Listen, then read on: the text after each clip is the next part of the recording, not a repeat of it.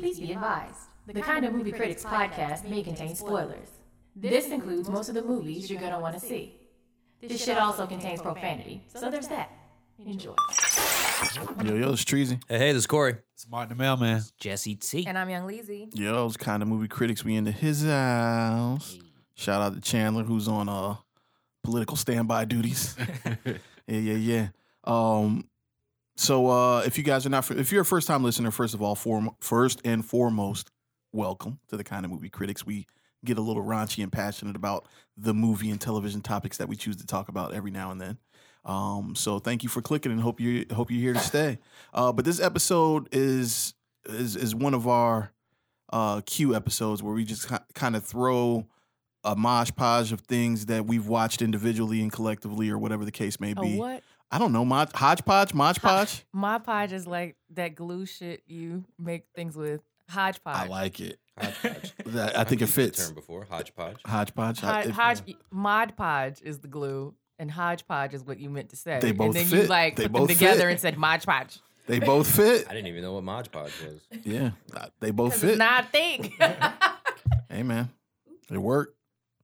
Um, but yeah, we're throwing uh, uh can I say a litany of things, sure. a litany of films and television shows that we watched, uh, throwing them at you guys as the listeners, just to give you some, you know, just to kind of have some conversation in, in a bunch of different directions, and it's not specifically on one movie or topic, and hopefully we inspire you guys to watch something that you never thought to watch. So anyway, uh anything happened in the news since last time we talked, guys? Anything worth talking about? Did anybody pass away? I mean, I'm sure there's a lot worth talking about. Nothing too heavy-handed. We, kn- you know, I mean, the whole Jussie Smollett thing. I said I'm not going to touch it, but then you I'm brought gonna, it up. yeah, I'm just gonna, I'm just going to bring it up to to just to say that We're aware. we're aware that it, that it happened and it should not have happened. Um, but you know, there's plenty of other people with bigger voices that have said their piece on that. So His um, I hope he gets well. I hope he gets well uh, m- mentally as well as because I'm you know as well as physically because I know stuff like that like home invasions and attacks that stuff can be very traumatic on you, man. So yeah. so you know get well through that. Anything else that happened? I didn't realize that like Mean Gene from wrestling died earlier this month. Oh yeah, Mean Gene Hackman, man. That's not his name, right? No. It's That's like an it's like actor, all Gene Gene Hackman. Yo, I'm off the chain. I think his last name was like Au- Auckerland or or Yer- Erkland. I don't know. But they call Gene. him Mean Gene something. What was the se- what was the second part of his name? I'd have mean to Google Gene. it, but Mean Gene. Mean Gene. Well, let's go to our Google correspondent, Corey.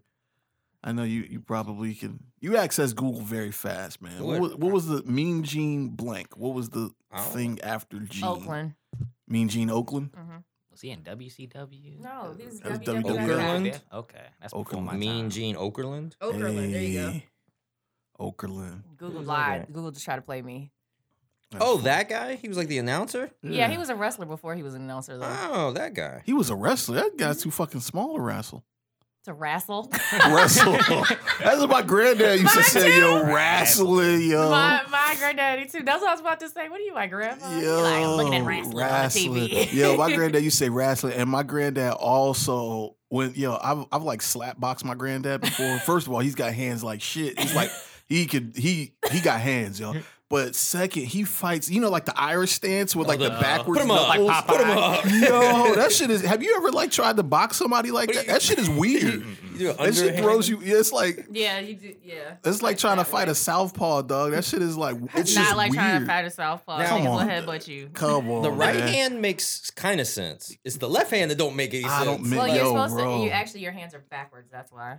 That's if yo. you're right-handed, your left hand goes in front. I'm gonna tell so you that's what. even worse. I'm gonna tell you what. You you can't. could, you could still turn it over. You oh, so can't. you're supposed to do that? but see, Yes. Oh, but God, but they don't. But he don't though. That's what I'm saying. Like they don't. It's Yeah, like that. He's just uppercutting that you. That's ex- all that's happening. no, but no, he just like he'll just throw it out like wop wop. wop, wop. but it's like I guess that extra non-turn, like he saves like a, a, a millisecond n- without turning, and that shit is fast. Um, but no, in all seriousness, is it? Oh, Bad Boys Three. Oh, we kind of talked about that last time. Oh, who did? So is Rush Hour Four a real thing? mm-hmm. Where's it go? Yo, man, let, let me just be the first to say, do not bring back all these fucking buddy cop movies that nobody. Do not bring back another Lethal Weapon. Do not bring back another. Lethal Lethal Weapon's Weapon's a a TV show show. now. TV yeah. show. Oh, With Damon. Wayans. It's That's short. not that bad. No, it I've heard it was pretty good. But but I heard he he's quitting it, ain't he? Didn't he? Well, because the He- guy who plays the what's his face, he got in a lot of trouble, and he was kind of a dick. The guy who plays Mer- uh, Riggs. yeah, apparently the actor he got fired, I think, but he was apparently like kind of a really big asshole. Got in a lot of fights with producers.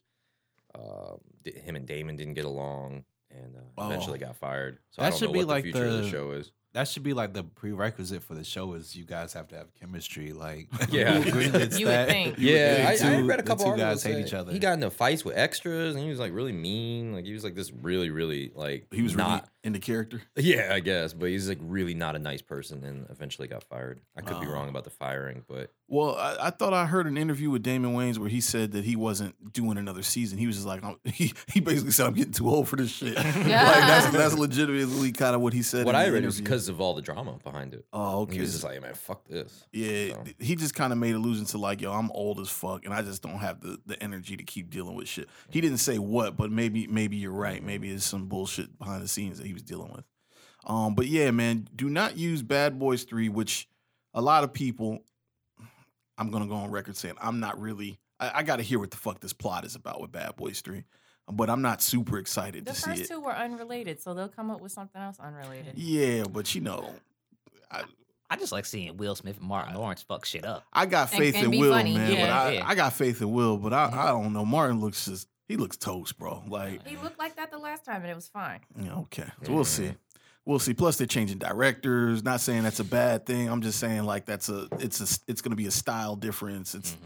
you know it's it's a lot of risques going on. it's the on Coming here. to America three that I am Oh like, my why the fuck? Mm, yeah. Did we talk about that last time? No. Did we talk about? No. Yeah. why are they? Bring, first of all, why are you bringing back Coming to America too? Or why are you bringing back Coming to America? And then why are you bringing Craig Brewer on to Coming to America, man?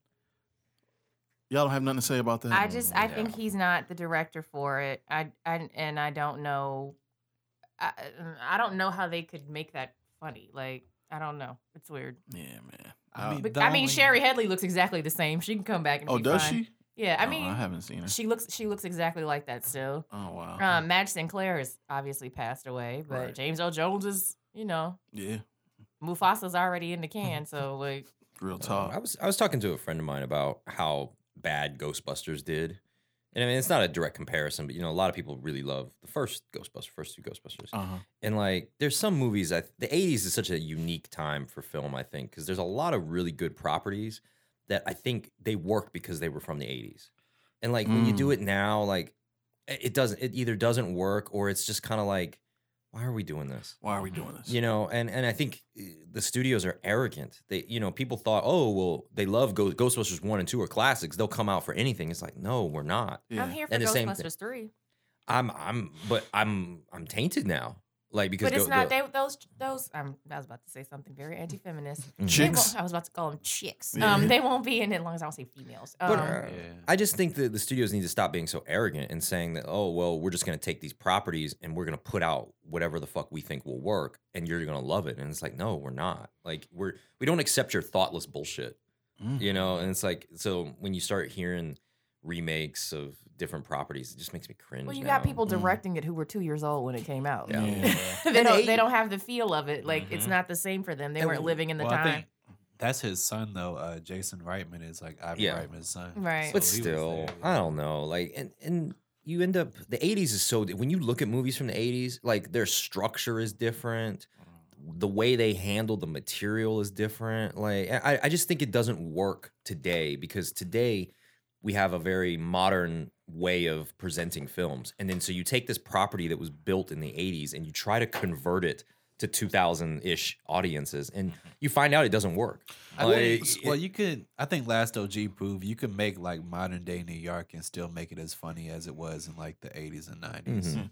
So, so I look at movies like Ghostbusters. I, I, I I'm not going to say it's a false equivalency between Ghostbusters and, and Coming to America, but Ghostbusters, I can see how the legacy of what they did can continue on, right? Like it appeals to children. yeah, I, I could I get see it, that, and yeah. you know, I mean, they had a cartoon ro- yeah, yeah. and then just rotating characters to be in certain positions. Mm-hmm. um, to sort of give you the same feel. I can see how that can continue. Like like if they were to remake Goonies, as much as I would be like, what the fuck, it can be done, They right? better not They touch the better not. But you see, like I don't. shoe. But, like, it, with- it'll with you'll turn it into a a summer blo- like the, the remake to Jumanji, or, uh, the the the sequel to Jumanji. It's Right. like it but they didn't said ha- that was good though. it, it was enter- okay. It was okay. was It was okay. entertaining, but it was entertaining on a on a 2000s level. Right. Like it didn't have It was a that, reboot as opposed to that like, a charm sequel. that the original has, which uh, I think you'll have problems with coming to America. Is that you're it, it could be funny, Well- it could be. Well, I'm concerned nice. about the director. It's not Yeah. even that they're doing it. If they can get Arsenio back and and Eddie, I'm not worried about that because honestly, a lot of what Eddie has done later on in his career is not funny to me. It's stupid. Like Yeah. it's it's a type of humor that I don't like. I really like the kind of humor that he was doing around that time. Yeah. That's what I'm saying. Like I think if you brought back Eddie and Arsenio, it could still really suck. So, well, I think it could really suck with that director. Yes. Yeah. yeah, Craig Brewer. But I- even if you brought terrible. back, I like don't, him. I don't remember recall who was the original director was. Um, uh, John Landis, I believe. Okay, is he still alive? I doubt it. John, John is like- Landis? I think John Landis did Coming to America. No, he just asked, was he alive? I don't. I Oh, don't- John Landis was like hundred then. Yeah, that's what I was thinking. I was like, yeah, I think he. I, I mean, he could be. If, if so, somebody needs to tap him for the cure for old age. Oh, but his it- son's still alive. No, yo, he is still him. alive. Yeah. He was born in 1950, so I I, mean, was he's. about to say I didn't think he was that old. who? He was- John Landis? Yeah, he Oh, directed shit, my like bad. Thriller and shit. Yeah, but he just well, maybe guys just looked old as fuck back then. When you look at like the BTS footage and stuff. Yeah, he's He hasn't. He's his IMDb. 70. His IMDb. The last thing he did was in 2012, so he's oh. probably retired. So my thing is my thing is this: is that Coming to America is hinged on the actors as opposed to the characters. Bringing back somebody to play Prince Hakeem is just not going to work. The character's not going to work because Eddie Murphy made that. You know what I'm saying? And it's like you just it's just, I don't know when when you hinge something on the actors as opposed to the character or the central theme of the film. I think it's just hard to bring it back. That's just my opinion. Um, uh, but you know, I'm I'm sure if we think long enough, I've been disproved somewhere somehow with that. Just I don't know. I got fears about it. Kenya Burris is like the only thing that I'm like excited about. Like Bears. okay, You Bears, just not Bears. liking niggas' names. I don't bro. give a f- listen. the nigga heard it. I'm sure he's heard it, and and people fuck up my name. I don't know how people fuck up Treasy.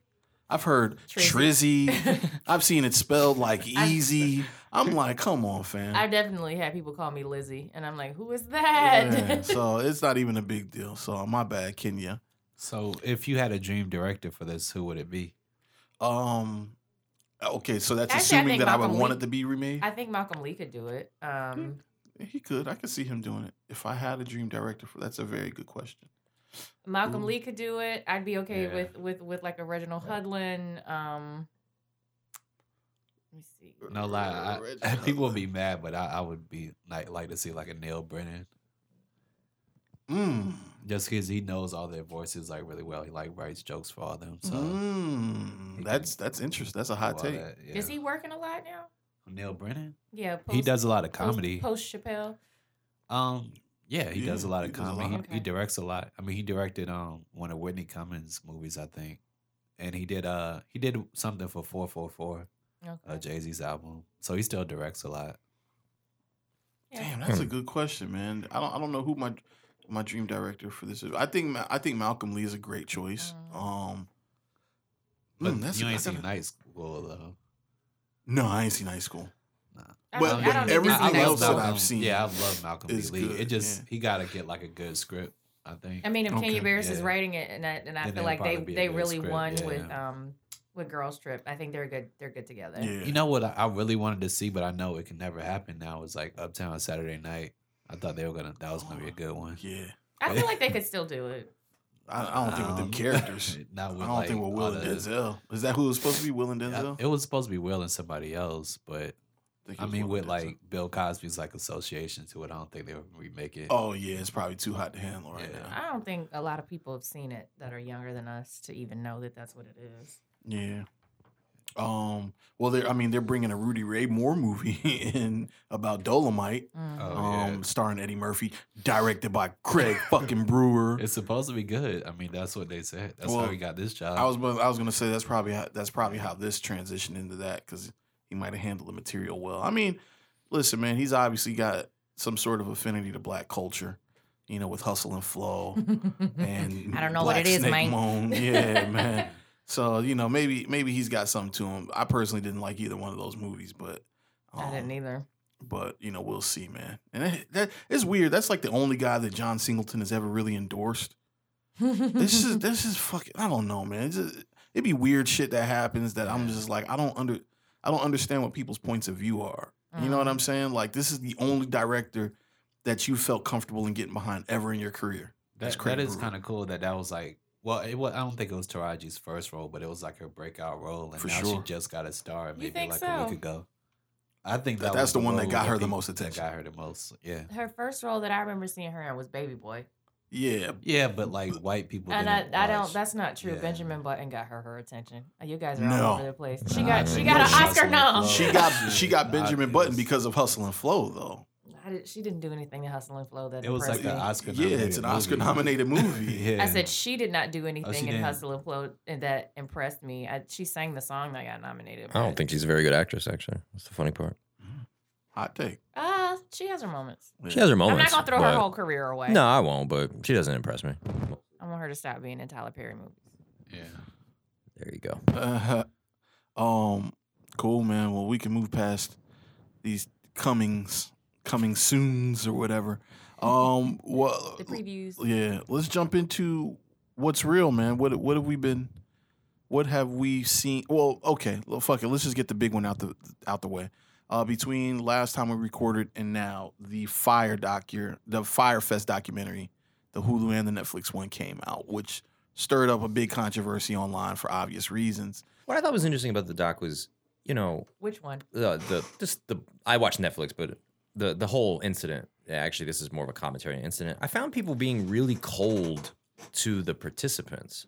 Mm-hmm. Like, oh, that's what rich people get, and I'm like, Yeah, that was just- weird. I was like, just because people have, I'm not gonna say they're rich, they have disposable income. Disposable That means they get deserve to get fucked over. Yeah, I was I, like, I, don't agree with that. I was kind of like, that's kind of really shady. Like, just because I have the ability to spend a lot of money on something doesn't mean I deserve to be to be fucked out of yeah, and, don't- and and put your life in in harm's way. Like these people got kind of like that could have been very dangerous. very dangerous. and like, so I deserve that. I don't think that they deserve to be defrauded, but I think that people's reaction to what happened to them was more about exclusivity Yeah, and privilege and how those things were like mastermind to work against them.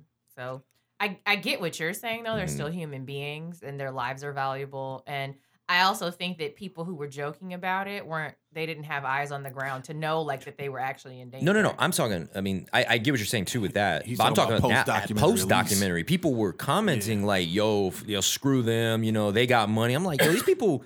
You know, what if people had medical emergencies? Like, I was really no wa- infrastructure. Yeah, I was really watching. Like, yo, someone could have really got hurt, and that doesn't matter how much money you have. They like, slept through that storm and shit. Yeah, like, I was like, that's really shady. Like, you know, and and it, none of these people who look like participants uh, flaunted their like I'm wealthy and like I. Oh, you need to watch both docs. But um, I, mean, like I got I'm that. wealthy. I don't deserve this. This thing that has happened to me. I am wealthy. Like, how dare you? Like, it was like these were people who were going to a festival. At least from the Netflix perspective. I just think it's very interesting to spend like fifty thousand dollars on something you haven't even vetted. Uh, that's just really strange to me. I mean, but fifty thousand I- to one person I got is got by, like- five hundred dollars to us. You I what know, mean? but I got got like for one hundred and fifty dollars from like this random uh online site that sold clothes from China, and they sent me Mm. some bullshit that looked completely different from the pictures. I know how that felt. I so if. I spent fifty thousand dollars, I will say this, you know, uh, in my travels, I have been in rooms with people who who have a lot of money, and Mhm. like it really is just a difference between five hundred and fifty thousand. I, I like get it. it's like the, what is a hundred dollars to us is a hundred thousand to someone else. Like it is just as meaningless, or is just as little, or not as much. And that's really interesting when you get around someone who where a hundred thousand dollars or even ten thousand dollars is nothing. is really nothing to them because of when you look at the ratio of how much money you have. So, but so I don't. I mean, I feel sorry for them. I was like, that sucks. I wouldn't want to be in that situation. That does suck. It's never So- it's never fun to be in the middle of something stupid like that. Um, I think it's I think that it's interesting from like a sociological perspective how they use like the curation of cool to really Mhm. like fuck these people over, and they did it at such like a high level. Yeah. Mhm. Um, he's a scammer of of the fucking century, but what like what did you think about the two documentaries? Because it's interesting. Um, shout out to Chandler who's not here. He was like, "Well, they paid the guy to be in the Hulu one," and I thought that the Hulu one was way less glossy and made him really, really look like the piece of shit he Oh, yeah. is, as opposed to the Netflix one where it Yeah. just kind of So I was having that conversation with Martin when we first came in, uh, because he, he, Martin, you brought that up right that they paid him, and I was like, yo, in this particular setting, uh, because uh, you know that's I went into it with that too, like they paid this guy to be here. Yo, they asked him the hard questions, and I'm like, well, maybe that payment is to obligate him to sit there and take that. that's all it is. because if it because if he's unpaid and they get to some of the you know there was a point in the documentary he was like yo i want to take a 10 minute break you know because like he, uh the interviewer had had asked him a question and i can't remember what the question was but obviously it was one he didn't want to answer and he got flustered and he was like i want to take a personal break like i want to take a 10 minute break. And it, you can tell there was resistance on the crew like yo what the f- like what are you doing? You know what i'm saying? But for him to take that break and not leave lets me know that the money obligated him to, to stay there. You know, you get payment after we get our product Mm. uh, of of this this agreement, which is you're going to sit here for X amount of time and answer these fucking questions. That's my assumption on how that money was spent. Uh, which I'm in I'm in favor of that. And if if there's already like a court judgment against him, I'm assuming that that payment in part somehow went to disperse towards the people that he fucked over. I'm I'm just assuming if that he still has the money from it, yeah. yeah, if he so um so I'm I'm I, honestly out of the because uh, Lizzie are me and you the only two that watched. Did anybody else watch the Hulu one at the table? did not. Nobody else No. did. And we must have been, yeah. Yeah, the two of us. The Hulu one to me blew the Netflix one out the I, water. I agree. yeah, it blew it out the water. It, it gave a lot more insight. Um, obviously the the other trope about um the Netflix one is that it was done by the marketing firm, the FuckJerry, the FuckJerry guys. marketing yeah. firm that had something to do with it. So, you know, Martin, you brought it out. You brought out a good point, which is like they held FuckJerry like in a almost a positive light. yeah, like they didn't really like they they brought up um they brought up crit- criticisms, but the guys were like, "Well, how could we have known? We just did our job." Like Right. That's what supposed to make everybody was basically Yeah. saying. Yeah. Well, well, you know what? I feel bad for the people that were working for the app because I don't believe. yeah, I don't think they I had know. shit to they, do with had it. they had nothing and to do that app with in the, in a different iteration, Ja Rule still has it. It's called like Icon or it. whatever yeah, now. it's called icon. It's the idea is actually idea, yeah. genius. I mm-hmm. like like I didn't realize I had heard about that app and I didn't realize that I didn't know anything about the festival until this dropped. I had always heard about the app. And even when I first heard about that, I was like, yo, this is genius to be able to cut out, you know, booking agents and stuff like not saying you want to cut well, them you, out, it's but not that you're it's cutting them out. to You just consumer. don't. Yeah, you can't. You, uh, Eh, you. A lot of people have money to do things. They just don't know how to approach it, and Yeah. that just kind of make, gives you a, a straight line to say like, "Hey, I'll give you this amount of money," and to be able to negotiate. right. Because if Because anybody it's doesn't not for know, me and you. Like we're not booking Trey Songz to come to my birthday. Like right, that's not happening. But, if we ever wanted to, but if I had, but the if I had the money to pay him, then I know how I could get in contact a- with him. Anybody who doesn't know how the entertainment, like just my little bit of dabblings with like entertainment and dealing with middlemen, is that extortion is real, or Nah, you know, or it some sort of like just bleeding you out of money. If somebody, if somebody has direct contact to somebody else or something else that you want, and you have the money to do it. Sometimes they'll expose that. You know, they'll put you through a ringer and Be like, "Oh, give me money to get this person's Yeah, number," and it's just and it's just another guy who needs another guy's number. that's it, man. That's it. And you know, at one point, blogs were like that to me. It's like you know, blogs kind of, you know, in the hip hop world, kind of like ran things for a good six, seven year period. And I know there was a lot of that going on as well, where it's like it's almost like payola Mhm. for radio, but for blogs. You know, I mean, which is not illegal. it's it's not, but it exists in these spaces. So to me, that app was hundred percent genius because it cut all that out. Well, you know what's interesting about that too? When when I've been had access to people in my network Mhm. and people have called me and been like, "Yo, you have a contact for so and so." I I see that as a challenge. If you ask me to facilitate you meeting someone Mhm. and I can make it happen. Like Mhm. someone was like, "You have a contact for Lauryn Hill." I was like, "Hold on," and I got him a number. yeah, I never thought to get paid. Yeah, I- but I, I never think that. I'm just kind of like, "Oh no, I'll help you out. It's cool." yeah. Lauryn's gonna get paid, and my person that I put them on to is also gonna get paid. But I didn't. I never cared about. Well, let me make a quick five hundred dollars real quick. Yeah, well, there's some people that that they don't. They're that's all their talent extends to is that they're close to somebody. You know what I mean? Their their mm-hmm. net worth is hinged upon their ability to get this person on the phone, and so you know if that's not what your income is hinged on. Obviously, it's not. No, a- it's just my ego. It's just me being like able to go. You asked me for this far fetched person. Can I actually can do I it? deliver? on and I generally can. yeah, yeah, yeah. I don't know Lauryn Hill. Don't at me.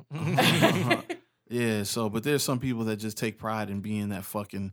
You got to go through the brick wall to get, you know. So, uh, so I, I say all that to say that, to me, this whole thing of like, do you okay? Let me let me just ask this question first. Do you guys feel like he intentionally fucked people out of their money? Like Yes. he intentionally did it? yeah. I think he, I think he didn't care if he did or didn't. I think he, if the show had been successful, he Mhm. would have been like, "Great, that's that's awesome." Right. But I think he didn't care if it was successful or not. I think it spiraled out of control. Yeah, I, I, I, I think that too. But I don't think he was like, "I'm gonna scam people." I am Oh never. yes, he was. Yes, he was. Yes, I don't was. think. Well, let me finish my uh, sentence. Go Thank ahead. you. Appreciate that. um, I don't think in the, his mind early on he was like, "I am going to fuck everyone over. I am. I have zero intentions of putting on a show." You're saying Right. that because you watch the Netflix Okay. doc.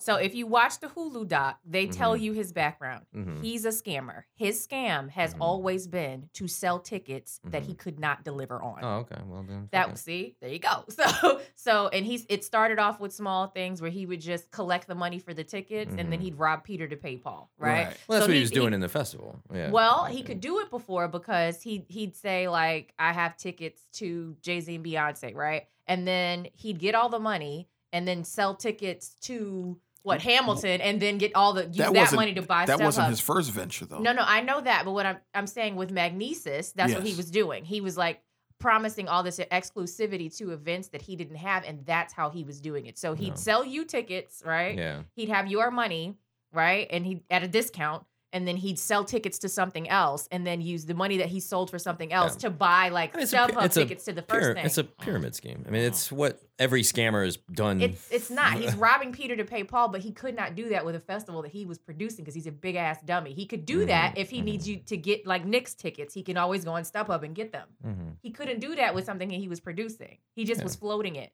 and that's why he kept um he kept making bigger packages available to try to like keep the thing afloat Yeah. of things that he couldn't to he keep the couldn't cash flow. Yeah. yeah he- that he couldn't All right. deliver Well, then on. he then he definitely didn't give a shit. Then. Yeah, that Yeah. was all his scam was always selling tickets that he couldn't deliver on. And this Mhm. was just the the biggest fuck up of that. And I think he intended to deliver something, Yeah. but I don't think he I don't think he intended to deliver what he promised. So here's the thing, like this is just a rebuttal to what you were saying with Magnises. He delivered on things, but they were always at his a bigger expense to him. Right, because Right. because he because he offered them at a discount. Yeah. So so that so I, I understand Corey's line of thinking where it's like he wanted to deliver, he just didn't realize the the how big the the hole he was digging It just got bigger and bigger and bigger. Yeah, I, I don't believe that he. I, okay, I personally don't believe that he was trying to fuck people out of money in Fyrefest. I believe that it was he just didn't. It was He was it creating cash flow for was himself. creating creating cash flow for himself, and then creating the bigger problems by, um, just not knowing how to, pro- not knowing how to produce, and then not not using the money that he is getting correctly. You know, he's using it to put on this big production, this you know PT Barnum production of what's actually happening, as opposed to the production itself. You know what I mean? So it's misappropriation of funds. Uh, that's what it, it seemed like the bigger thing. I didn't I didn't really get the vibe that he was full blown scammer until after Fyre Festival, and then he bought it bought that bullshit back. Uh, NYC VIP joint. Yeah, that's Yeah. that's the point that I was like, oh, he's full blown scammer.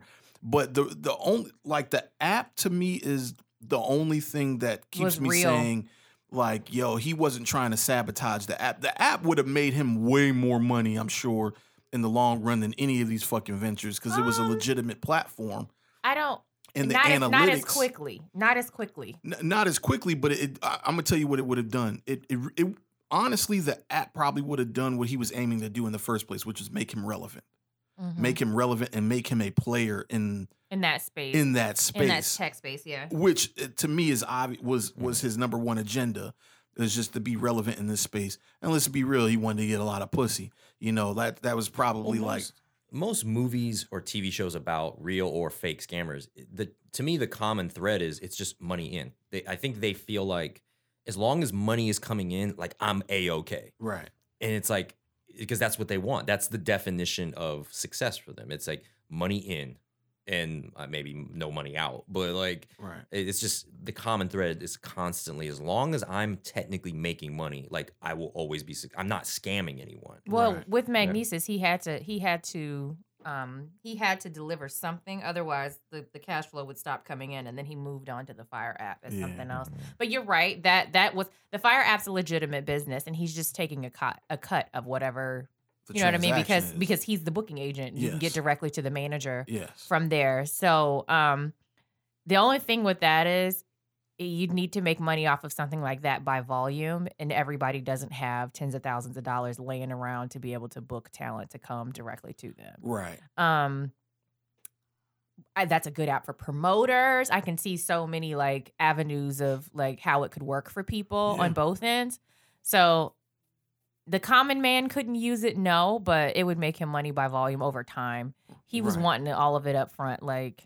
But it's interesting to me that like even when he was talking in Hulu about being a child and saying that like he went in and reprogrammed the the message board to say like come to me if you want me to fix your crayons. Number one, you cannot fix crayons. That's not a fucking thing.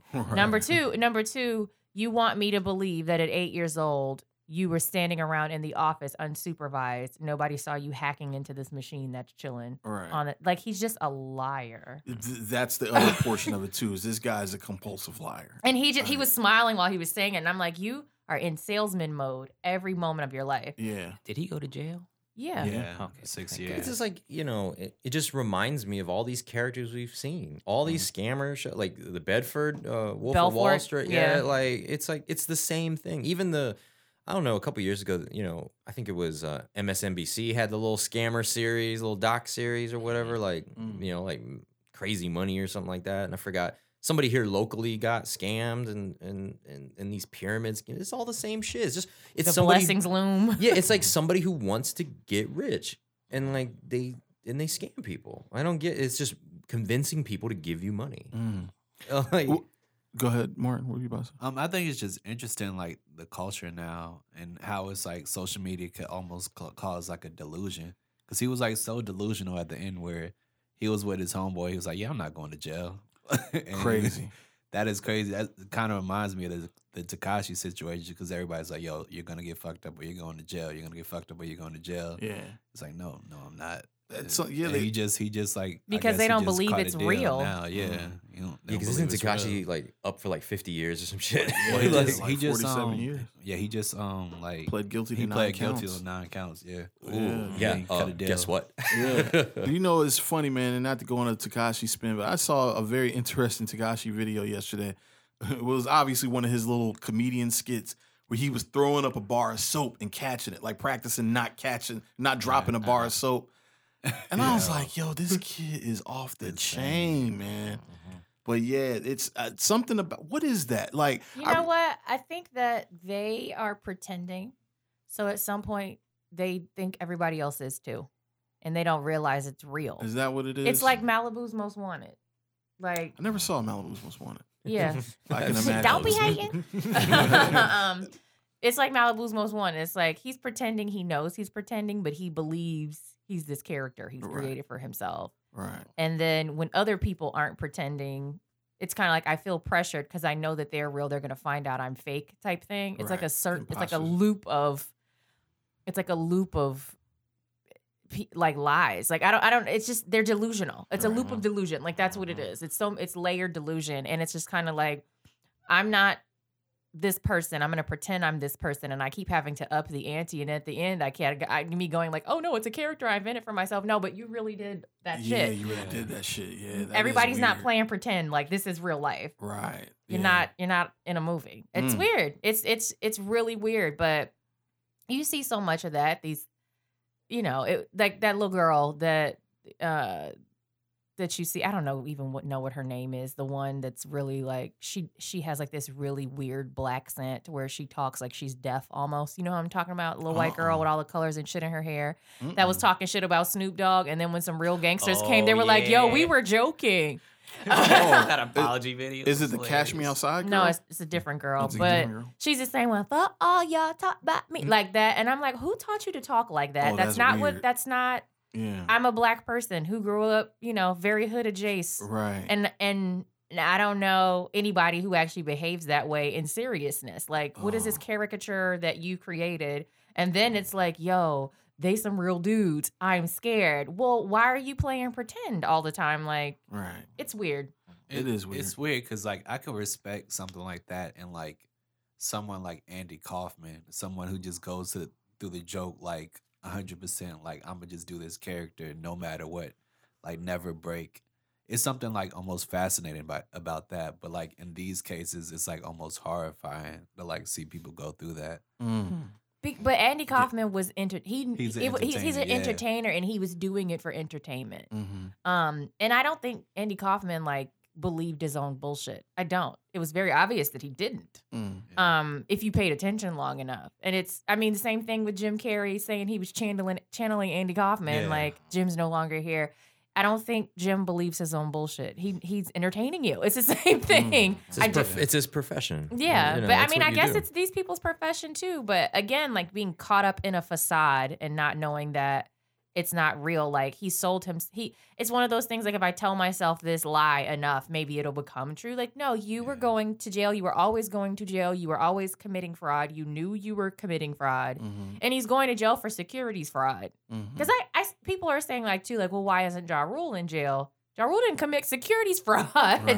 Um, and I, I think that In a I- way, Ja Rule got scammed too. He He's an investor and he invested money into something. and he lost it. And he lost his money. So he's just as a, a victim in the situation, kind of. Well, I I don't think that I don't think that I think Ja was believing in Billy like everybody else Right. is what I think was happening. There's and I think it's interesting that people said, "Oh, he has to be caught up." And I'm like, "Yo, all these other people were involved in orchestrating this situation and why are y'all focused on him being the one who's not on the up and Yeah, up?" I It's admit. weird. I, I started thinking that too. I was like, everybody was a little hard on Ja Rule, and I was like, I think Ja Rule just, just he was he he saw an opportunity, invested a bunch of money, eh, played his part, but I, I mean, he kept himself out of the details, well- which is what a lot of celebrity faces or spokespeople do. they collect their Yeah. check. they collect their check and move on. But I you, mean, he was on the beach with supermodels living life. Like he was having a ball. But you know, it's to me that's a bigger conversation that needs to happen because if it's you're representing something, you're endorsing something, and not only that, you're talking about it in a public way, like you know you're the you're the genius mind behind this. Mm. You know, it's it's uh, that's a problem that I have in real life with people that like to take like to take credit for the hard work that other people do. They want the credit when it's good, and then I they give you that. and then they they if want it, to if it had been a, a roaring success, if he would have wanted that yeah, credit. mhm, You see what I'm saying? And that's a and that's a bigger problem. Now, if it was a legit endorsement deal where they just paid you to act this way, but I don't think it was that. I think it was a real partnership to some degree. So that's so so just from that perspective of like, yo, you were ready to take all the fame and the glory for this thing when it was moving in an upward trajectory. And now you know you want the disassociation with it. I don't. I don't agree with that. Like you got to die on the sword that you're carrying. You know, uh, and and and that's that's a bigger conversation that just needs to happen, even in you know, and even in a s- more scaled down spaces, you know. What did he say? He was like, "It's not fraud. It's Yo, it's false false advertising." Yo, he tried to I was like, Maguire "Yo," I was like, "Boy, Yeah. I, I need." You. Man, He- that was funny. He put on his janitor hat. He was no, it's not fraud. It's false advertising. we need to spin this. Well, Yeah. do you like? Could you see like with um Wolf of Wall Street, like Jordan Belfort? Could you see like a Billy McFarland like biopic about Fyrefest being like a good movie? Yeah, absolutely. I mean, I, I think it has all the ingredients. I, I, Mhm. I, think, if that's can why we even this- care about yeah, it. Yeah, I think if we can make the social network and make that situation interesting, we could definitely make a Billy McFarland biopic interesting. Far more. And I, I'll say, man, the, the kid is really, the kid is, this is the juxtaposition that I find with a lot of criminals, right? Fucking talented. This He's not guy's as smart as he fucking thinks he is. He's not as smart as he thinks he is, but he is, he is a lot smarter than we give him credit for, though. No, I think he's very smart. He's an evil. He's I wouldn't use the word genius. I think he's very smart. He's just he's not as calculating as he would need to be to pull it off and and with no dirt on him. Right, right. And sec- the way that he committed securities fraud was like really really stupid. So he just lied. It was just like very easy to like mm, you don't have the things you said you had. Well, that's the importance of a good team. It's like you got to have somebody on the legal side of things that really understands what's happening. But in his right, in terms of marketing and branding. I, I I would say, I mean, genius is I don't want to just use it loosely, but he really, in order to be able to scam other influencers, that is that that's that's not easy to do, right? He Yeah. just ha- Like- he just tapped into their need to their FOMO. That's it. He Ye- tapped into their FOMO. It's like Gigi Hadid and and Chanel Iman are there. Like Sure, but even you have to have a certain presence to be able to do that. Eh, That's what You- I was understand what I'm impressed. saying? Like getting Bella Hadid in it. They in- paid her. in a video. and Emily Ratajkowski, or yeah, however you pronounce and her they're the type too that sometimes you got to have money and you have to have presence. Like they don't just. I mean, don't get me wrong. I'm sure that they will take a certain blank check, Sure, but like they they're at a level where like you gotta it's got to be something beneficial for them and it's got to be financial. So like to get them in the video, oh, that I was impressed. but you, you know what? it's a though? modeling gig, You know what Yeah. though? And th- which is why Chanel Iman was like, I'm not getting that fucking water. he- he- he's the ultimate confidence man. You know, Yeah. people forget that con man is, you know, short for confidence man, and and and that to me, he, you know, he's like a. He, I'm gonna tell you who needs to direct the movie is Christopher Nolan. Like, who if there is a biopic that comes out about him, Christopher Nolan definitely needs to fucking direct it because that's what all his shit is about. Is a I could con see. Adam McKay doing it too.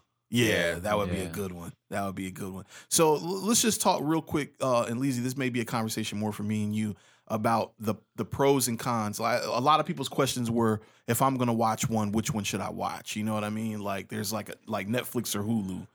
Um, and I and and I feel like we need to give them a little bit of nutrients of Okay. what what's good there. I'd say that the Netflix one really talked more about um, how it affected the local economy and the people there. Mhm. It's like Hulu talked about it, but you didn't really see that restaurant owner, and Right. that's the one where she ended up getting her money back. Praise God. Um, Right. it, I guess like it doubled what she actually lost. Sure. But um, you didn't really see that. They didn't really talk to the people on the island as much. They had like a guy in Hulu who was like a bartender somewhere, but he was just kind of laughing like, yeah, That was a bad guy. That was the same guy for the Netflix one, wasn't it? Mm-mm. Oh, that wasn't. They just looked alike. oh, very much alike. No, it was two different guys. Okay. Um, and but for as far as Hulu goes, I did. If you watch the Netflix one, it like lets you walk away kind of feeling like Corey. I, I definitely understand why he would walk away feeling like that. Like, oh, mm-hmm. he just couldn't. He just overpromised, and it's like when you watch the Hulu one, it sh- it definitely shows you a pattern, and it doesn't like do the big reveal at the end. Oh, he committed s- securities fraud. It showed you like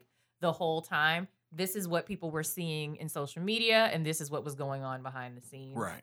As opposed to like the big reveal at the end. hmm Um, I, I, yeah, I agree. I think um, if you had to choose one, Hulu, Hulu to me, it was, it was. I think the Netflix one was produced in terms of like tech, technical wise, a little bit. It was better. glossier, yeah. It was glossier. You know, it, I think it catered more to the the demographic that it was aiming to hit. Which is the one um, FuckJerry knows about. It's that influencer Right. crowd, yeah. But the Netflix one was just so nutrient dense to, like Lizzie said, to who this guy actually was um, underneath the veils, th- multiple veils that he presented himself with.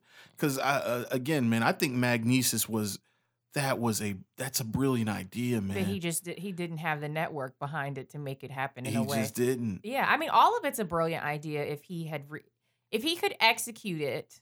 You know what I mean? Mhm. On the up and up, they're all good ideas. Yeah, I I tell you, man. I, oh, for the girlfriend, I just don't understand it, man. Like the that you know. So did you get the vibe? Because they okay, so they introduced his girlfriend in the Mhm. Hulu one, like they actually like interviewed her and stuff like that. And then I think even at the end of the documentary, she got a call from him, Mhm. um, just like very much like the Netflix one, where he got the call from Mhm. Billy while he was doing the interview, which to me, that's just funny on both levels, you Mhm. know, on- You in just both sitting on the documentaries phone like a dude in jail, like a regular dude like in a regular dude in jail. um, uh, so they introduced this girlfriend figure who I I I I can't really understand. I didn't really get a firm grasp on her position. Does is she still like like I'm with him, but I know he's a scammer, or does she still believe the like there's he's not really culpable and he's like he's I a think victim. I think she's in love. He's a very charming guy, and obviously he can charm the, the socks off of dudes. I'm sure he can charge the panties off of women very Right. easily.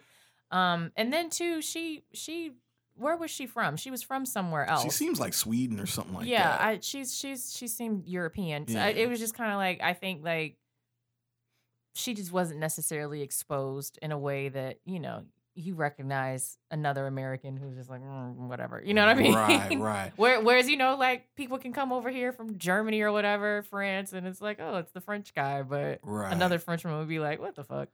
So just to just to kind of double back to something you just said in our widows episode, you talked about Jatim's character being unfuckable as a bad guy, and you said we have to, you know, mm, your He bad was guy has to be fuckable. fuckable. Yeah, Is Billy McFarland fuckable? absolutely. Okay, He's not my taste, but I see, I can see why can a woman see. would want to fuck him. Yeah, gotcha, gotcha. And he's not scary. right, right. Did, did anybody else see like a striking res- a striking to resemblance to, Seth uh, Seth MacFarlane. MacFarlane? Yeah. yeah. And I was like, they- yo, They're related. Yeah, they must be. If they are related, like Seth is like, don't put my name in No. this It'd bullshit. be funny if the biopic has Seth MacFarlane just for shits and giggles. that would be great. that oh, now I want to see it happen.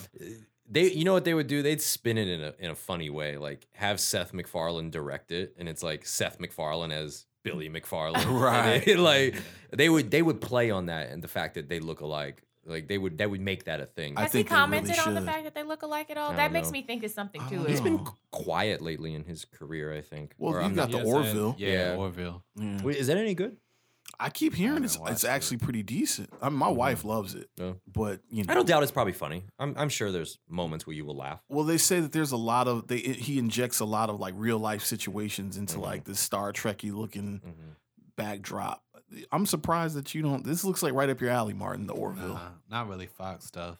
I don't think I can't think of the last show I watched on Fox. Really, I, don't- I can't think of any Fox shows to be able to comment on that. Yeah. I don't even know what's on Fox right now. Yeah.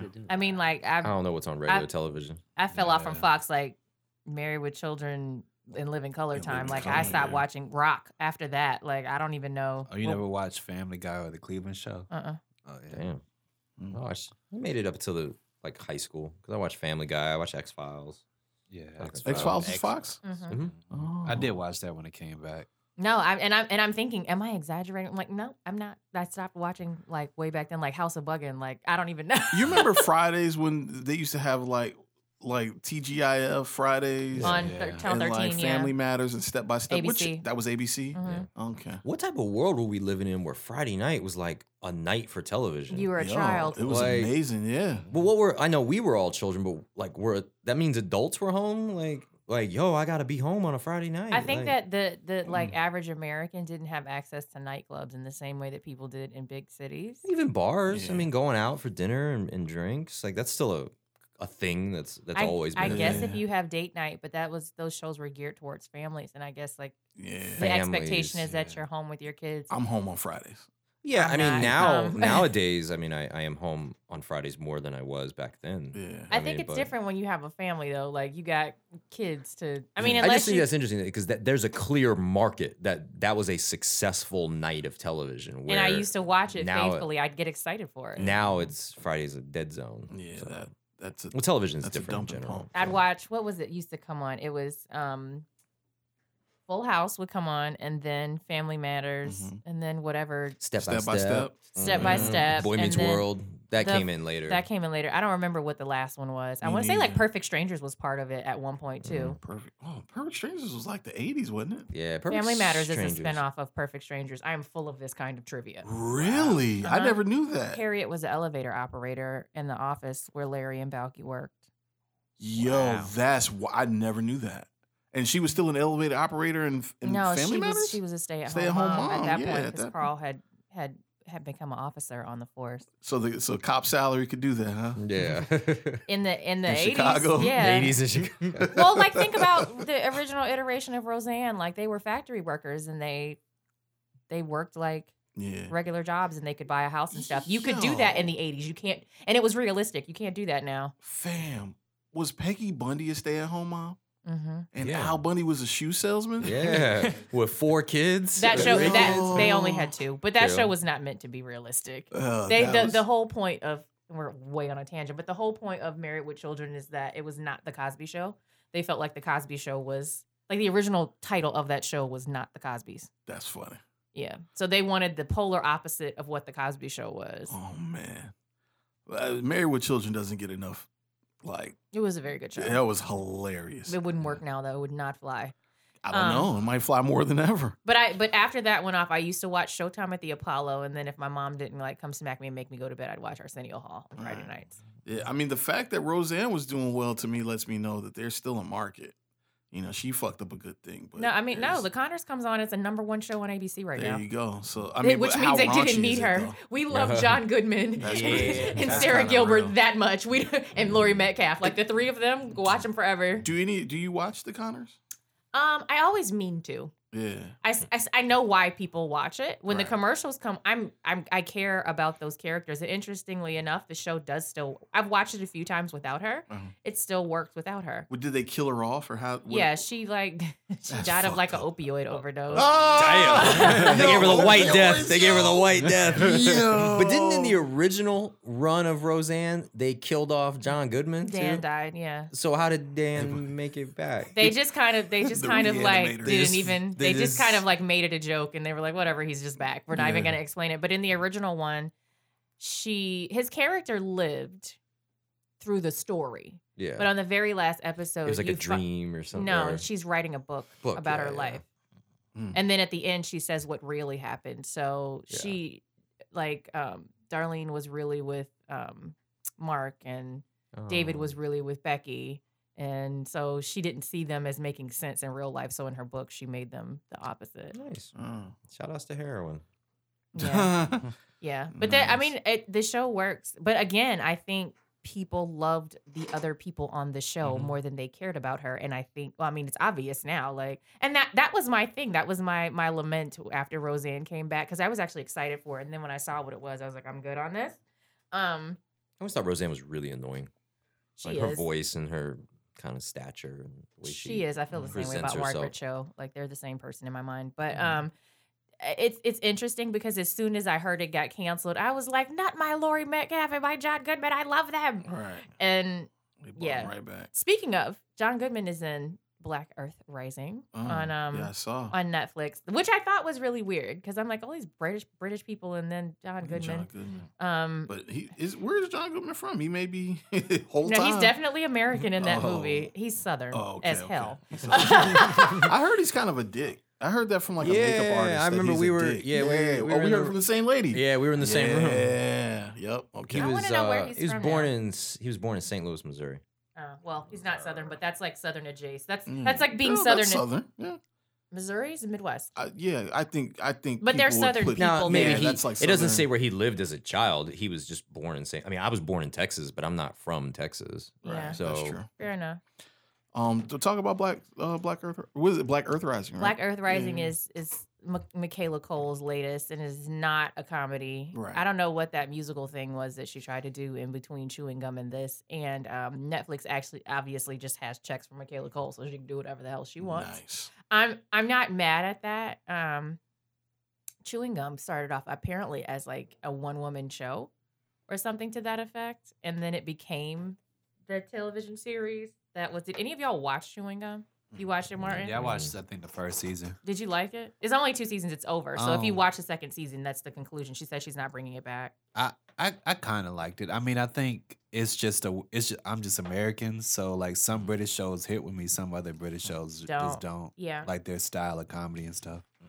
Um, that that it wasn't dry humor. It was very fun. It was this show was funny to me. There were certain points of it where it just got stupid, and I just was like, "This isn't my humor."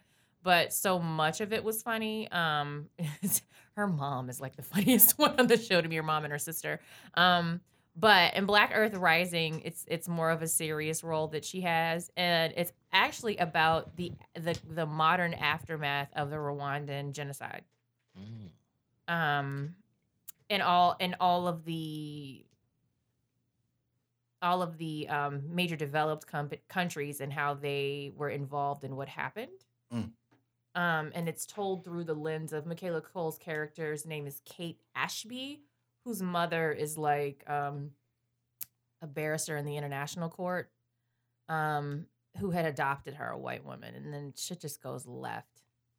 But it's very good. It's very it's very interesting to see how all these people relate to each other. Um, i'm always interested in tales of the diaspora um, because you have all these Afro British actresses who who you know obviously someone who was not disconnected from their culture through slavery like African Americans are. Right. They can they can tell you more about an African experience Then we could. than we could, and it's it's it's just different. They have a they have a different relationship to Africa, so I'm always very like fascinated by that. Yeah. It by how much access they have, even though they lived they live in like you know, um, countries that are you know European, I guess. Yeah.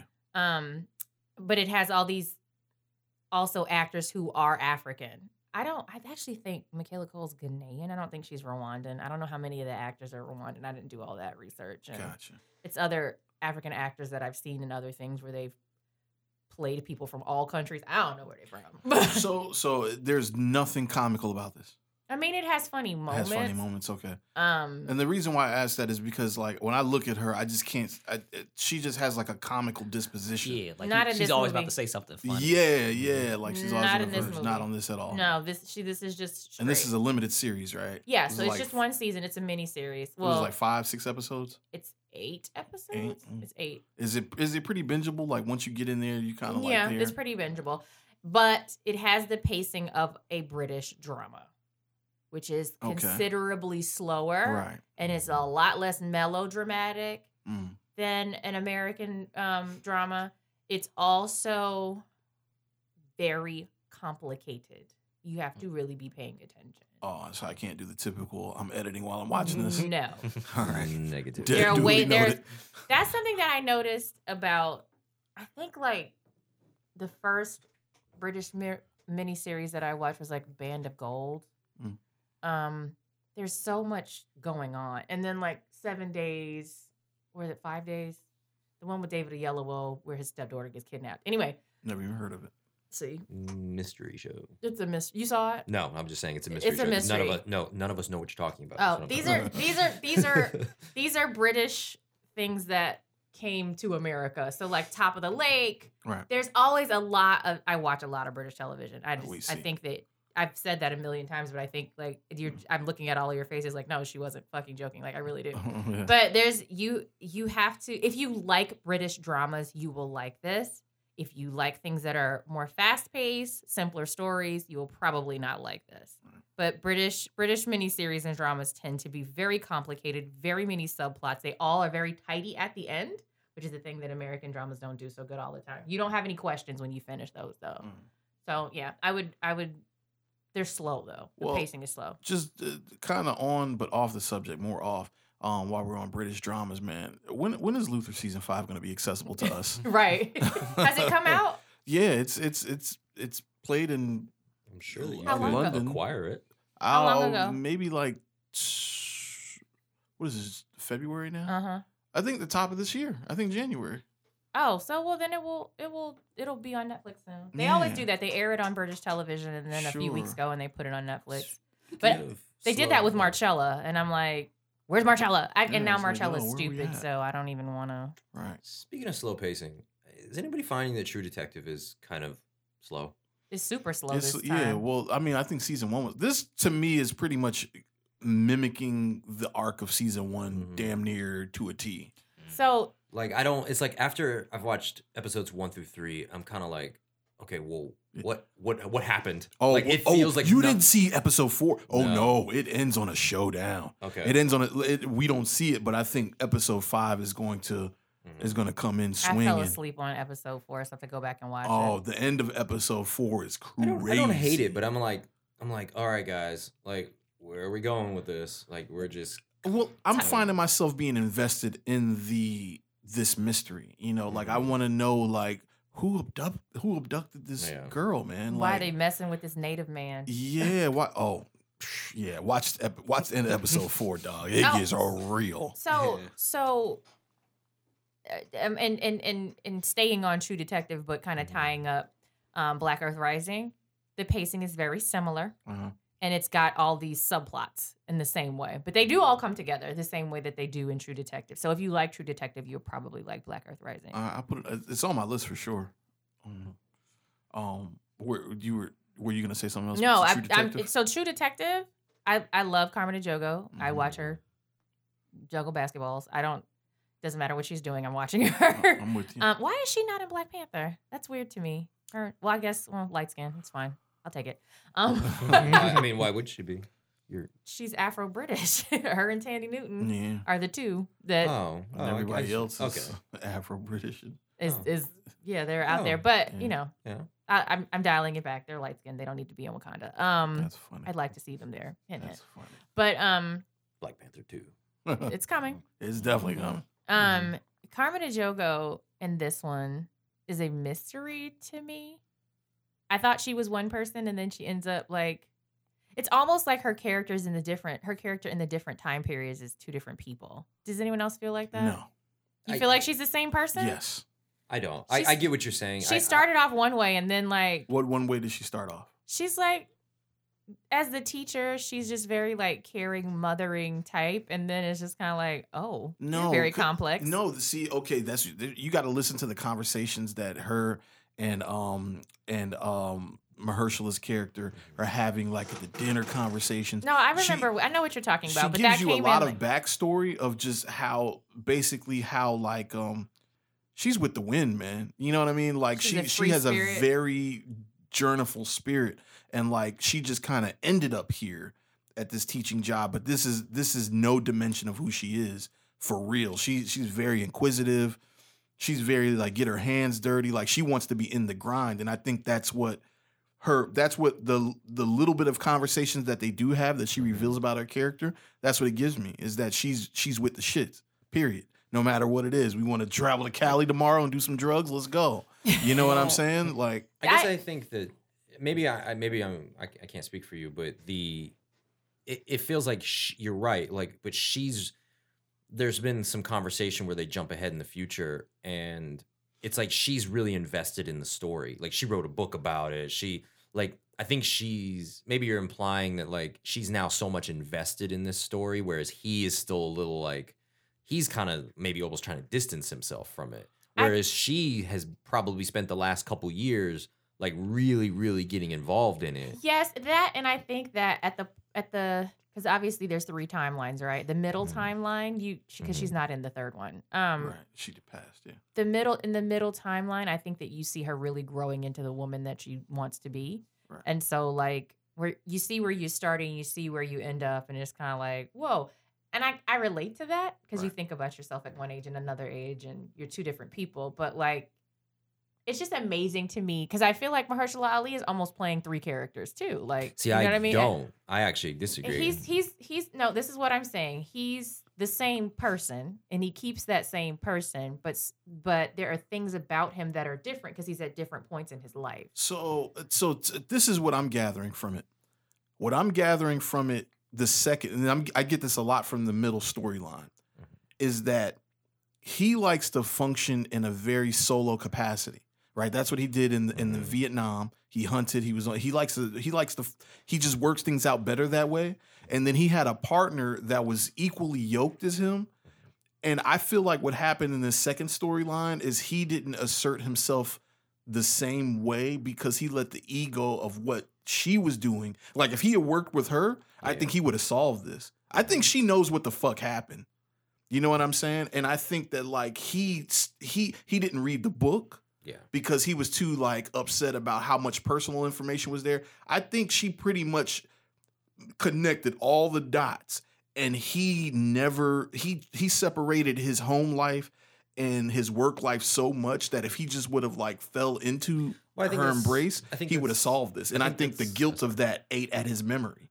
You know what I'm saying? Has like has eaten. I think it's starting to eat at him that like like yo, there was so much on the table that I didn't look at because I let the fact that my wife Mhm.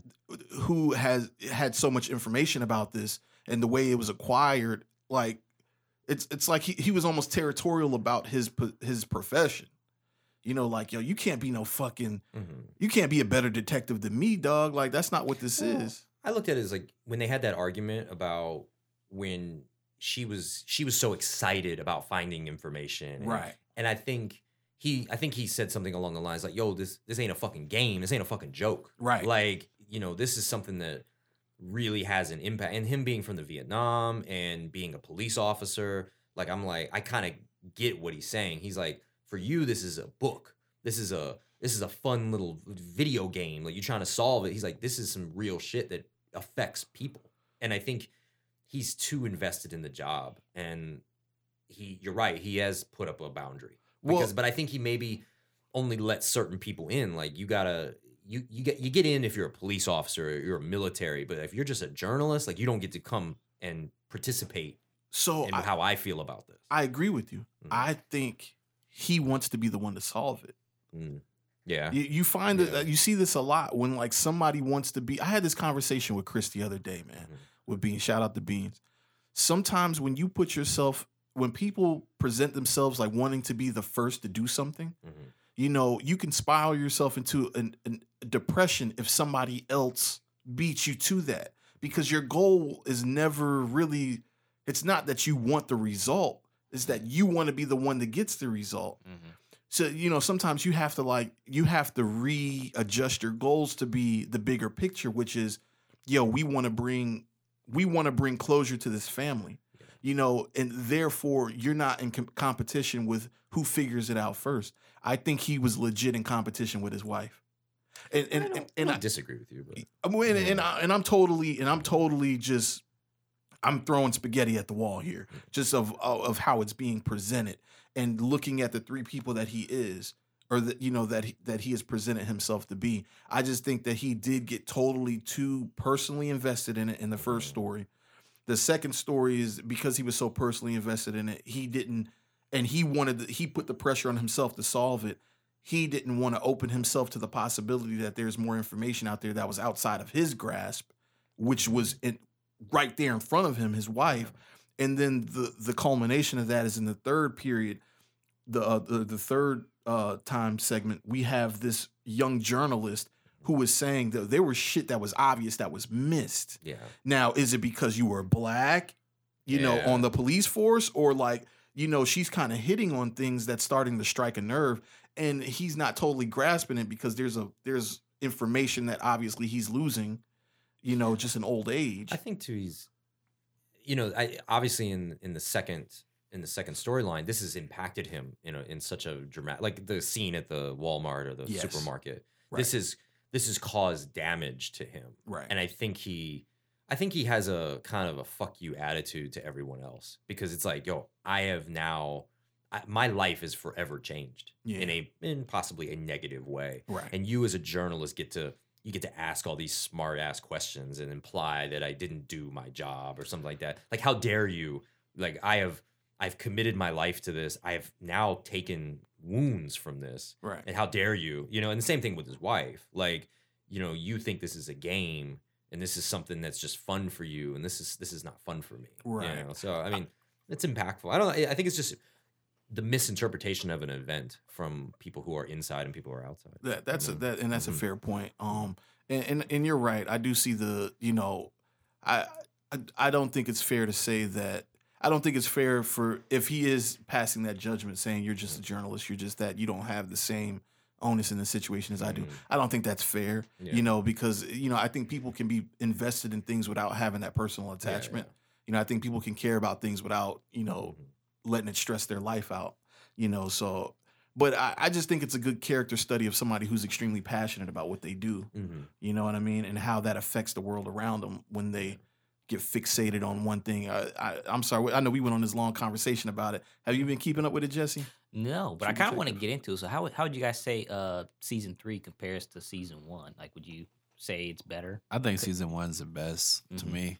It's it's it doesn't season two, you you started to know something was off really early. Like Mhm. you were like, ah, something's not right here. Mhm. I haven't had that feeling with season 3 Mhm. So I can't compare it to season one, but I don't feel worried. I'm not worried. Okay. Two, I think by episode two or three, we were like, we were scratching our heads, like, ah, I don't know what's happening here. Mhm. So I, I, Yeah. I, yeah, it's hard to say. I mean, because we haven't seen the conclusion of season three yet, so Mm-hmm. just depending on how it wraps itself up, I'd have a better Mhm. answer to that. But I will say I like this story better than I liked, and I like the idea of what True Detective was when it came out the gate swinging in season one. Mhm. But n- now that it's kind of firmed itself up and and and lived in the marketplace, Mm. I like this story better in season three than it, because it just has so many more layers. Mhm.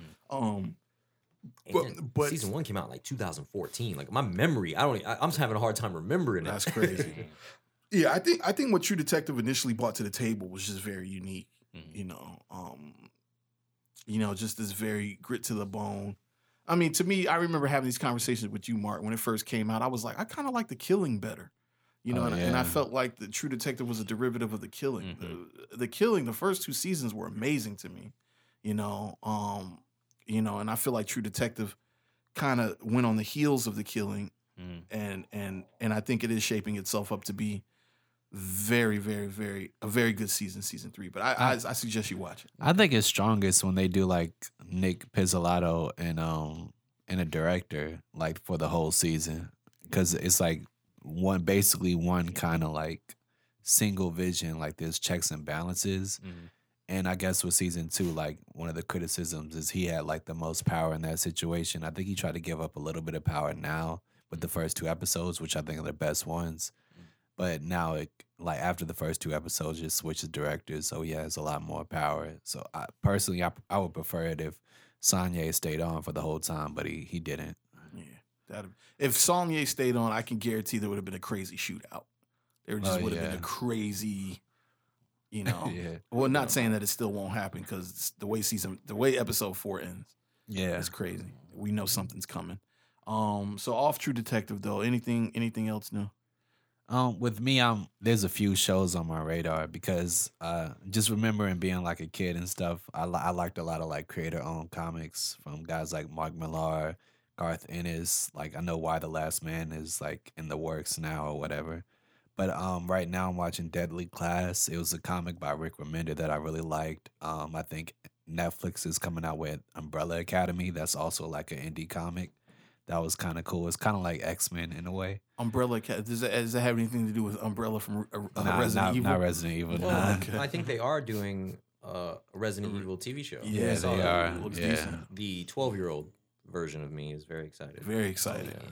Yeah, and there's another show uh, called The Boys, which is that was a comic by Garth Ennis. Garth Ennis wrote uh, Preacher Mm. because, of course, he like he went to Catholic school. I guess when he, he I think he's from Scotland or whatever, and he hated like church and Catholic school, so he made Preacher to be like this very like blasphemous kind of satire about religion and stuff like that. And The Boys is kind of him doing that with superheroes. Like he's a comic writer that doesn't really like superheroes that much, so Interesting. He kind of just makes fun of like Batman and Superman in like these really gross, grotesque like ways and stuff like that. And it's kind of like Watchmen in a sense because the people, the characters in the book basically like are like a CIA organization that watches superheroes. But it's it's like a really dark and funny book, so I'm interested to see it because uh, Seth Rogen and Evan Goldberg, they kind of they didn't they produced it, but I think Eric Kripke, the guy who did uh, Supernatural, that show, he's like the showrunner, and I think it's coming out on Amazon. So those three shows are kind of like on my radar, and I hope I hope one of them is good because Deadly Class is not as good as the comic to me. Mm. So I, I hope one of those other ones are. So you're saying they've all been greenlit for shows, or Um, yeah, The Boys is coming out on Amazon. I don't know when it's coming out because Mhm. Seth Rogen put a, uh trailer out. It looks pretty decent. It has Karl Urban, the guy from yeah, uh, Karl Urban. yeah, uh, Dredd. Dread, Yeah. yeah, I like I like him. Yeah, I like him too. yeah. He's got some. He's got a fun career. Yeah, He's got a really interesting career. yeah, he So, does. Yeah, and I guess Ellen Page stars in Umbrella Academy. Mhm. Um, and uh, I guess Jeffrey, I think is I forgot his name. The guy who who's like Wong from um, Doctor Strange, like the uh, I forgot the Asian guy from Doctor Strange. He's in Deadly Class Oh, on gotcha. Syfy. So I'm kind of like watching those three shows to see which one is good Yeah, because I liked all those comics when I was young, and I never ever thought they would actually be made into TV shows. Yeah. They're just tossing money at people now. Oh, Yeah, they really are. Throw some over here. Mhm. You got a, you got a comic book? Boom. Yeah, like Mark, they bought up uh, all of Mark Millar's comics. Mark Millar, he did uh, Wanted. Um, Oh, that like it was, it was yeah, but the comic was basically about like supervillains and stuff. So they bought up like his entire like I don't know, Biography. yeah biography, yeah, Wanted is the one with Angelina Jolie and James McAvoy. Yeah. Uh-huh. Okay. and Morgan Freeman. Mhm. yeah. So it's it's and weird. Bending bullets. Yeah. I'm just That's how- gonna, that's how I'm we shoot. curve a Yeah. bullet. Yeah. Yeah, it's just weird seeing all these comics being. I mean, I'm. I hope they stay around. I hope there's not like a. There's not like a point where people are like, no, we don't need this stuff anymore. I hope they get as many of these out because they're comics that I never thought would be like made into anything. Nice. So it's kind of cool to see them. W- Was Atomic Blonde a comic? Um, I don't. I it might have been. Okay. It might have been. I don't know if it was or not. I think it might have been though. It seems it seems like just the way it was kind of presented feels Yeah. real graphic Very stylish, stylish, sort of. yeah. Yeah. I watched it, but I forgot I watched it. It's a very forgettable. Very forgettable. Yeah. I, but but you know what? I really like uh, uh, Charlize Theron in that Mhm. in that capacity, man. I you know I I, I re- talk about a career that I never saw going the way that it went. yeah, You I know, give it that. I, the first time I saw her was Devil's Advocate. Yeah. Mhm. and then just the the the, the constant progression Mhm. every time she takes a role. She has an amazing career, and she has a really good. I've been on this binge of just watching like the Hollywood Reporters and those variety actors on actors. Um, uh, she did a really good one. Her and Michael B. Jordan did a really good one. Um, and, and Yeah, I saw I saw a clip of them talking about Black Panther and how it was like meant a lot for her as being an African woman. Yes, that was a really good conversation, man. I, I'm gonna tell you, man. I really like this Timothée Chalamet kid off that stuff that I've been watching, man. He's Oh, a yeah. he's dope. I like this kid, man. Yeah. Um, it makes me really want to see Beautiful Boy. But anyway, so okay, dope shit, Martin. Um, you you you been on anything? Jesse? Yeah, I got around to watching Roma. I thought it was a beautiful film. Oh man, Um, like every frame is a painting. every frame was a painting with that Roma movie. Mhm. And I just like something about Alfonso Cuarón's style of how he just gets so much depth in his shots. Like stuff is going on way in the freaking foreground, man. And Right. I think that just it, it made me want to actually see this on a bigger screen. Yeah, that Yeah. that was my thing. Is I never wanted to see it on anything else but a big screen. Mhm. But I think I'm gonna have to see it before the Oscars. Mhm. But I've been to. looking like hoping it comes to like the Nara or Oh, something like that. it? You haven't seen Roma? Nah. No, you gotta stop. we had a full combo last time, didn't we? About it. No, we probably I mean a whole probably bunch off shit the for you. mic. Oh wow, I didn't know. I thought you saw it. Oh, Roma. Is, Well, I know Roma's really AMC good. has been like boycotting it. That's the thing. AMC has. Yeah. because it's Netflix. Because Netflix, even though even I wonder if they'll boycott it after it wins the Oscar. That would be kind of crazy. If, But they if, probably would. if Netflix wins this Oscar, though, that's I think that's going to change their positioning with a lot of shit, man. Mhm. Cinemark and- hasn't shown it. They show all the like indie stuff. I think a lot of theater chains are kind of like not fucking with like anything Netflix. Damn, that's a shame. real. Don't be blockbuster out here. Get Yeah. in, get in when they when you can. Yeah, because they they they're not going to stop making content. So. Yeah. it's, you know, and you know them them them buying this property specifically, you know, is oh man, I, I just can't explain how how great that film is, man. Mm-hmm. So, wh- at what point did you realize what you were watching was special with Roma? Um, I mean, from the very beginning, just the way it's shot is totally different, and it's really giving you like a slice of life of this person's life in Mexico, and really set the the, the, the tone of the time. yeah, And um, I think we don't we don't really see that. We don't get to see that perspective Mhm. so much. So, um, and I feel like there were some kind of ties to his other films, like um, Children of Men, just Mm. with the whole uh, like the birthing sequence. Um, I Mm. started going back to that, so I like it. Kind of made me wonder, like, was he born in the time of like uh, like social unrest or something? Because that seems to be kind of like a theme throughout his Well, work. he's from Mexico. You just you can't tell, I guess, when it comes to their yeah, their political climate. yeah. So I mean, yeah, I think I wanted to um, watch it. Just his name. mhm. I've, I've I've been a huge fan of his work for a long time, and I just was like, oh, new new Cuarón film, and we're going we're going in. Yeah. Does it have any remnants to E2 Tommy yet? Yes, um, yes, but no. You know what I mean? Uh, different films, but I couldn't get through each one of my. oh phone. man, you should watch that. I, I watched just it wanted them all to immediately. take a bath and stop masturbating. Yeah, I mean, it's Oh, got wow. it's it's it's a raunchy kind. Well, not raunchy, but it's got It's some. pretty raunchy. It's risque a little bit. risque. Um, and and I watched it after Roma because I realized that was the one film I hadn't seen. Mhm. And uh, a friend, Citri, shout out to Citri, was like, "You you need to watch that immediately." So I actually watched it immediately after Roma, Nice. and uh, you see the progression, you see his style, you Mhm. know, the the whole painting. He does a lot of wide shots, he long takes.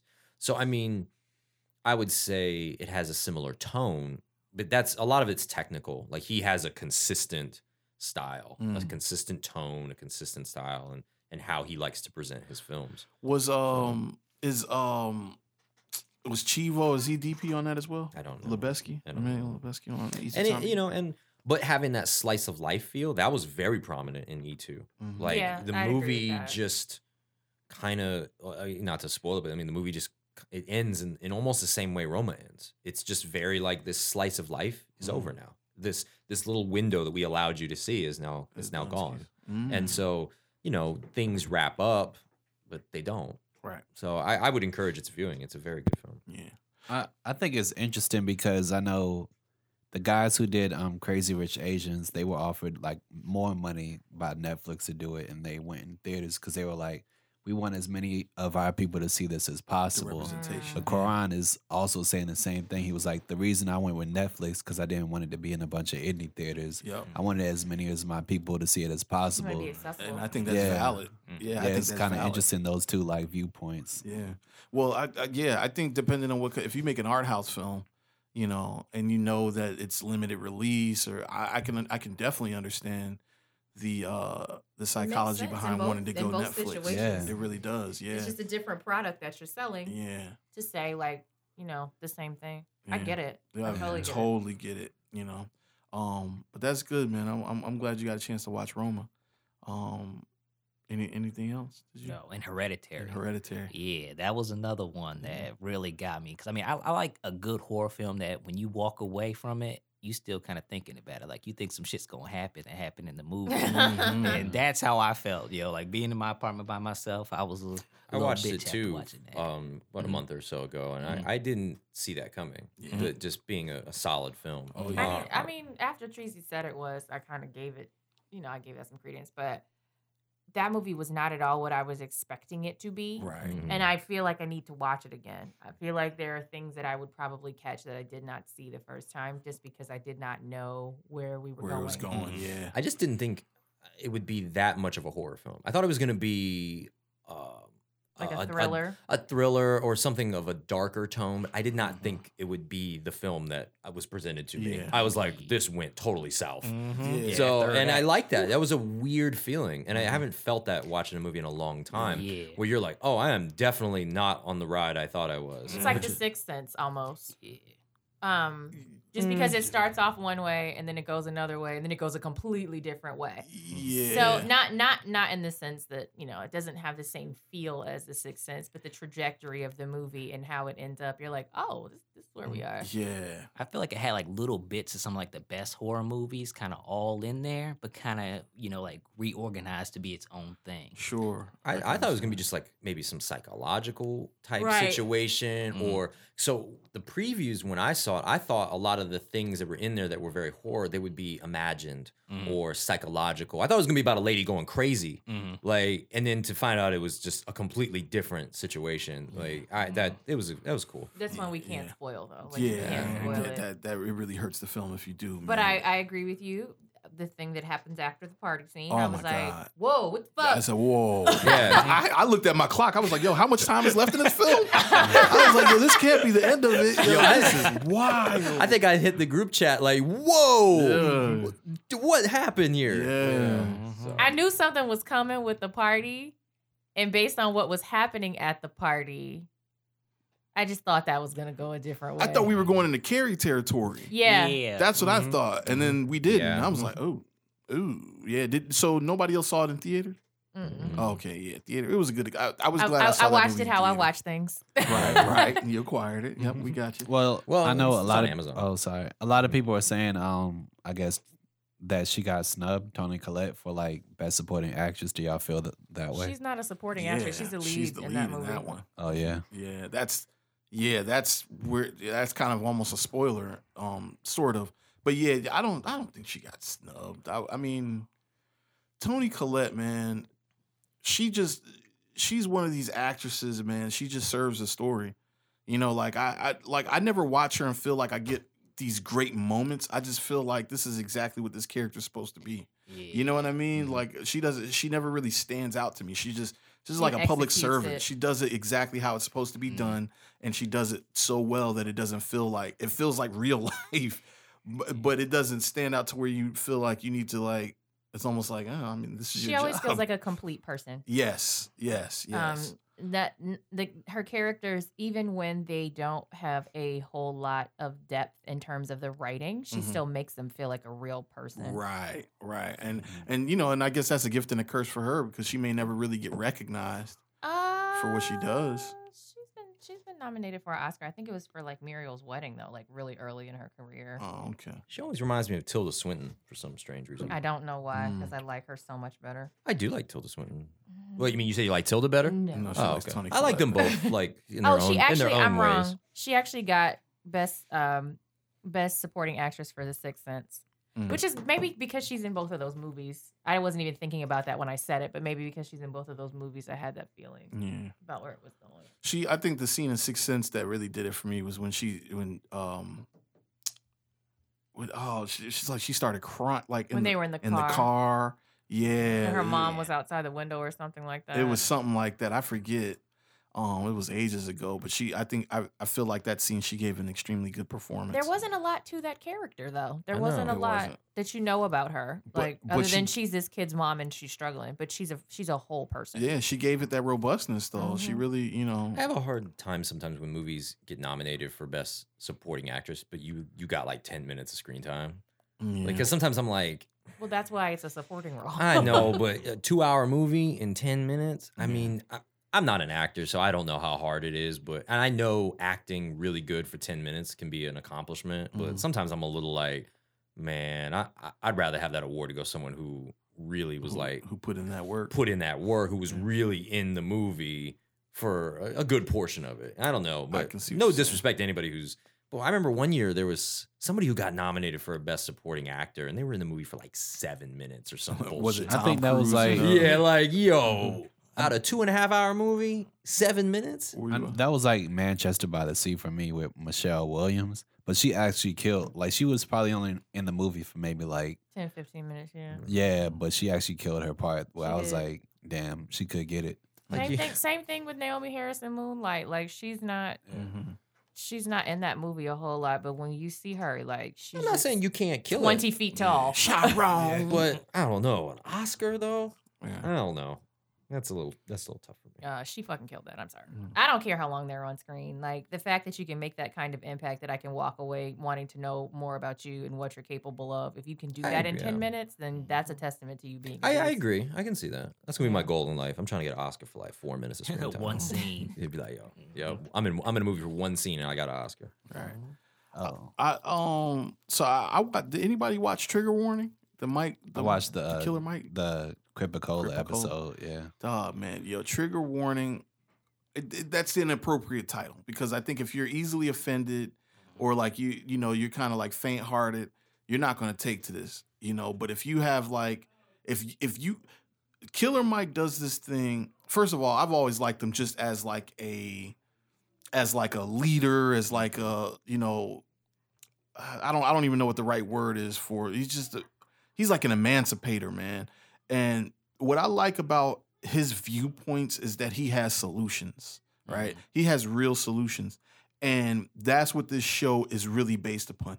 Real solutions for things that we've heard him say about, you know, uh, the black community strengthening their position, um, being self-sufficient. You know, so the Crip-A-Cola episode that he's talking about, um, he it starts off by him like researching Hell's Angels, and he's like, "Yo, essentially, Hell's Angels is a is a biker gang. They've murdered people. They've they've done mad illegal shit.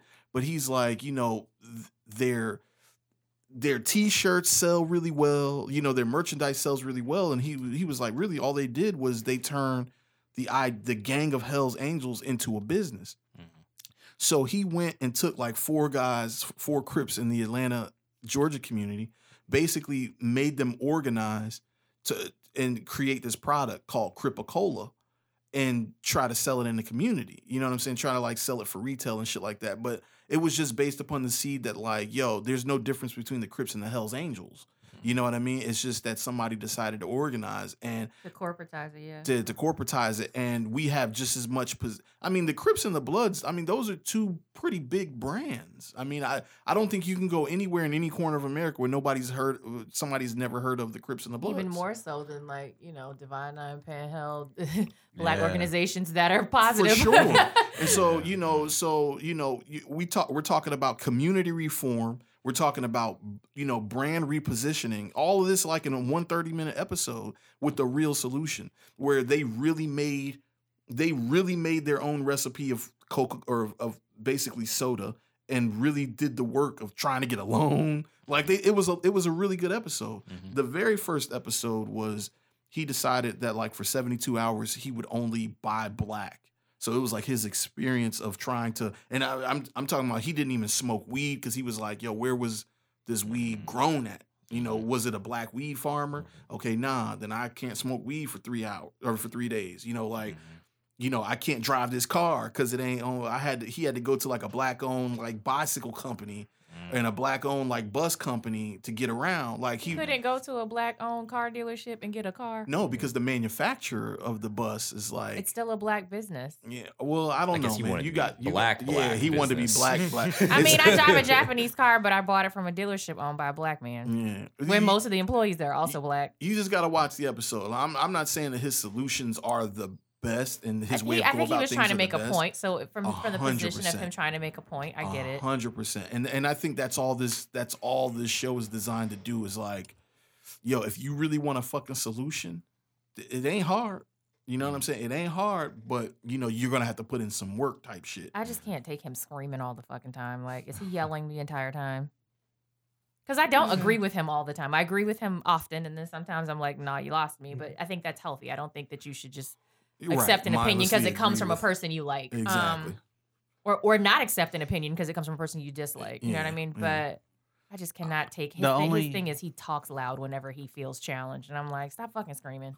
He only Mm. yelled like once in the Crip-A-Cola episode, and it was like this focus group or whatever. Yes, that dude Mario. Yeah, Yeah. He's like, "You're a fucking racist." Yeah, that yo. shit was so funny. It was a good moment. He did a focus group for the Coca Cola, and it was a bunch of like it was like one Puerto Rican dude and a bunch of like you know like white people around it, and he was talking to them about the origins of the soda and everything like that. And it was like they tasted it, they loved it, but then he gave them the background about it being a Crip and then everybody kind of like ah. And then, um, well, it wasn't him. It was the, whoever was presenting it, the moderator. And then Killer Mike came in, and the, the only Puerto Rican dude, he was like, "Yo, Killer!" Like he identified with him. And then Killer Mike started sitting down and talking to him, and this dude was like, just like obnoxiously challenging. Like he was just, um, like there were some things that were legit, and then other things he was just being completely fucking obnoxious. And Killer Mike broke his ass down. He was like, "Yo, like, you know, called him a racist, but it wasn't like they could they they had a conversation." But he was just pointing out all his bullshit. It was just, it was very healthy, man. Hmm. It's a very good show. And uh, we're talking about 25 minute episodes, only about six of them. It's easy to watch in a day and get lost. I think the only other movie that I watched, um, the only other thing that I watched was Tag. Have y'all seen Tag? I haven't seen. I actually that. did just watch that like this week. Tag was actually very entertaining. Was it Yeah, funny was like better horrible than I thought it bosses or? Y- Oh, the movie yeah. where they play t- they play Yeah, tag. Oh, they play okay. t- With yeah. Jeremy Renner not Yeah. being uh, what's his face? Right. Hawkeye Hawkeye. Hawkeye. Hawkeye. or Hansel. Yeah. What, what did you think of it? You thought it was funny? Yeah, like I was surprised. Like I didn't watch it when it was out because it got like kind of middling like reviews or whatever, hmm like less than fresh on Rotten Tomatoes. But I actually kind of like liked it. Really, Me too. A lot. yeah, A it was lot. a fun movie. Yeah, Yeah, and I, I'll tell you, man, this thing that I, I first saw it with Game Night, and then I see it with Tag, and I feel like I don't know if they're from the same studio or the same sort of core team, but I like this thing of like this ensemble cast of people that are, you know, in these, you know, comedic forms play or well comedic. together, They play well together, and then the movie is stylized. Like you know, we- we talked about a Game Night had some shots where I was scratching my head, like, how the fuck did they do this? There was a couple of those in Tag too. Just you could tell there's a lot of emphasis on the style and how it's presented. And I know that was one of your arguments. That was a lot of times your arguments about like bigger movies is like directors have no style and shit like that. It's like the perfect marriage of a stylized, Mm-hmm. you know, uh Lighthearted comedy. lighthearted comedy, you know, Yeah. and and and the basis of what they were doing, even though it's fucking apparently it's based on a true story. I'm sure the true story is way more mild, even though the, the footage that they Yeah, showed the at the end was funny. hilarious. Yeah. The- apparently there's really it really was a group of guys that played tag over like a like a 30 year time span um or however long it was but the meat of what this movie is it's it it it's very heartwarming man um you know so i think that's just really cool to be able to take something like that and make it worth something um but yeah if you, if you got access to see it man I, tag it's very fun you know I'm I'm waiting for that like Hannibal Buress role that like he really kills because it, it it just his personality don't lend to it, it don't man. not too much. He's very dry. I know him and him and Eric Andre have this. Um, He's funnier to in like stand up to me then he's he's not a good comedic actor to me. yeah, He was alright in Spider Man. That's the only movie I've seen him in where I was like laughed at what he was doing that much. You didn't like him in, in Daddy's Home. He was in Daddy's Home. Is that the the Tyler Perry movie? No, that's no, Daddy's that's Little Daddy's Girl. Little Girls. Daddy's Home is Mark Mark Wahlberg, Wahlberg. and Oh um, man, Will I- Ferrell. Will Ferrell. I've seen both Daddy's Oh, Homes. yeah, he was- I wish yeah, I could was not alright in see Blockers, those too. movies. Damn. Those movies are not like I had to watch Daddy's Home 2 recently, and I I, I just shook my head the you whole time. You had to. Oh, okay. I, I had to. happened. My my my roommate wanted we to watch knew. it. We already knew. You didn't even have to say it. That movie was bad. That movie was very very That, bad. that's on her radar. Yeah, I mean it's Mark Wahlberg and, and Mel Gibson and Not too much cursing or nothing for her. No, she don't mind cursing. Oh, it's the violence she don't like. Yeah, she don't like a lot of violence and Oh, okay. horror, guns, and all that stuff. So I mean, Right. a comedy is cool. Gotcha. Oh, well, I know who to call when I want to go see stuff like that. Mm. So tag tag I didn't watch, but I did watch Game Night. Those movies, like I said, um, I enjoyed Horrible Bosses, and when if I look at the trailer and it reminds me of something like that, And then I'm Mhm. like, oh, I can watch this. Yeah. Like Couples Retreat, like that kind of humor, I enjoy. Yeah. It's well- it's it's it's borderline stupid, but it's not stupid. Right, right. See, Tag and Horrible Boss. I mean, not Tag. Uh, Game Night and Horrible Bosses. I mean, they have very dark undertones. Mm-hmm. Tag didn't really have dark undertones, but it was that same core comedic string Mhm. throughout it. You know. It um, had the same kind of feel. Yeah, yeah. Yeah, I know. And the director, he kind of tried to put his a lot of heart into it because he said he kind of based it around his friends, even though it's based off a real story. He Mhm. kind of based the relationships around his friends that he grew up with and stuff like that. Yeah. And so you feel that heart in the movie, like you feel that even when they're playing tag at the end, it's like that was that. Yo, that's great. Like, you feel like they were bro. actually having fun in the scene, like the actors and stuff. right. Yeah, Yeah. yeah. Movies like that, you just wish you could be a fly on the wall just to see how they operate on that level. Um, but yeah, man. So that, I mean, that's it for me, man. Did we miss anything? Oh, uh, you want to talk about how great you think Aquaman is? Oh, He says the Chandler's not- made it look Chandler's like not shit. here I- shit honestly, okay, D, you know, commentary on DC films is grading on a curve. Like, you know, you you can only accept you can't count Nolan, but I really liked Aquaman. Uh, I watched it last night, and uh, you know, for all intents and purposes, it, it entertained me.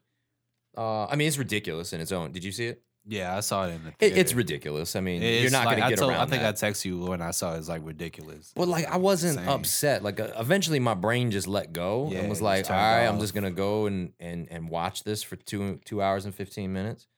Um, I, I I, enjoyed it. I think it's so long you can't be mad at how ridiculous it is because Yeah. after a while your brain's just like I don't care anymore. Yeah, I, I kind of said that. I was like, I don't really care anymore. like you see an octopus playing drums. It's like yeah, I don't, I don't care. like, I think I just Yeah. accepted it, and yeah, you know, I mean, there's a certain level of acceptance with these films because some movies go ridiculous and you can't watch it anymore. Like I, I'm just like I'm done. But I think the pacing of it, and, they just kept going and going and going and going. and it and kept think, getting bigger. It wasn't Yeah. like it just. well, I was gonna say that I was impressed with the scale. Like, there was a lot of things in that movie. I was like, It was a lot of characters. yeah, there's a lot of happening. characters. There's a lot like, of yeah. things on the screen. Um, I was very impressed with some of the set design and, You know- and how they kind of imagine that world. You know what's crazy to me is I don't think Jason Momoa got wet like once in that movie. Pause. Pause. Yeah, pause. But, Yeah. I mean, I, I did have questions. Did this take place before or after Justice League and Batman um, and Superman? I mean, um, uh, I think they they made a report that it was supposed to follow what Zack Snyder did in Justice League. yeah. But when Joss Whedon came in and mixed some things up, it might Yeah. mess up the continuity. And then in the beginning, they knew he was the Aquaman, but then there was the news reporter who was like, "Yo, there's this Aquaman in this Atlantis," and everyone was like, "Nah, you're crazy." But he was clearly in the public eye as Aquaman. Like I don't that that kind of confused me. But Yeah. for all intents and purposes, it was it a good movie? No, not really. But it, I enjoyed it. I and then when you compare it to all the other DC movies outside of uh, the, some of the Batman's, you know, I, I enjoyed the film. And I mean, you liked it better than Wonder Woman. I liked it just as much as Wonder Woman because Wonder Woman, i i the ending of Wonder Woman is really janky. The CGI and all that stuff is Mm. really suspect, and it's to me, it's just as good. Wonder Woman's not a great film. It's just better than all the other things DC's done. So I didn't watch Aquaman to make that comparison, but I just from the trailer I was like, nah. Man of Steel is is okay. Um, Batman, Superman versus Batman is okay. Um, Justice League is pretty bad. Suicide, fell asleep on it Suicide theater. Squad, can, Suicide Squad can burn in hell. Um, but They're making another one. I'm, I don't doubt it. Yeah, the, uh, James Gunn just signed on to direct. He's a he makes way more sense as a director for that that material. But they they lost an an opportunity. They they they blew a really good. But that's a whole podcast in itself about DC versus Marvel and the the eternal fumbling that they've done since Man of Steel. So I don't even hmm. think DC is in like competition with Marvel. They're in competition with like Sony as far as trying to make good movies. well, I think superhero I don't think they think they're in competition, but I think in the public there is. Public eye, It's, it's a always- they it's a fight you didn't yeah. want to be in, but you're like you. I think you need to accept that you are in competition at some point. Like that's where everyone places you. So It's like starting a marathon and somebody's already like a mile ahead of you. Like, Yeah. you, you're never gonna catch up. You just got to do your pace. Yeah. But they they just they made it they tried to make the Avengers before they made everything else. Yeah, so it's like uh, you you wanted you were so far behind that you wanted to catch up so bad you you you made stupid decisions. So How do you Uh, how do you feel about um I guess Fast and Furious trying to do the Marvel thing now, where they're trying to do a movie every year? Dog, that Hobbs trailer looked all right. Yo, I actually kind of want to see it because that director he did uh he did Atomic Blonde and Mhm. he did um John Wick, yeah. so he it might be I, good some I think good that action. will check up you know those movies for me. Well, I admit the last Fast and Furious got so ridiculous. I I kind of my brain was having a hard time with that. Uh, you know, we got Lambos in Antarctica. Yeah. Uh, you could you could barely drive a Lambo through Portsmouth. Yeah, So- I'm, I'm gonna keep it real, man. I, I you know, I, I hate to put this on it so early, but I feel like that this Hobbs movie is going to be the beginning of the end of Fast and Furious. To be honest, Well, I guess the end would be like the tenth one, but that the ninth one would be after the Hobbs. They might do another one between that and ten. right? Let's squeeze it out. I'm surprised The Rock hasn't just kind of taken it and then kicked out the the the regular crew and just found another crew. Like Oh, yeah. so the who's the new Vin Diesel and and those Well, characters. I guarantee that's where it's headed. yeah, that's where I think it is So, too. are you saying Fast is supposed to stop at ten? Yeah, well, I think so, but I think they're also gonna do a fast movie with women, just all the women together. Oh, interesting. Yeah, like the Ghostbusters or whatever. So that might be interesting. Is Gal Gadot's character still alive in the Fast no, and she Furious? died. dead. Oh, she died. she didn't okay. even make it out of her own movie, right? She died in her movie. She the was in first mo- five. Didn't she die in her the movie Yeah, she, she- premiered in? Um, she died in six, I think.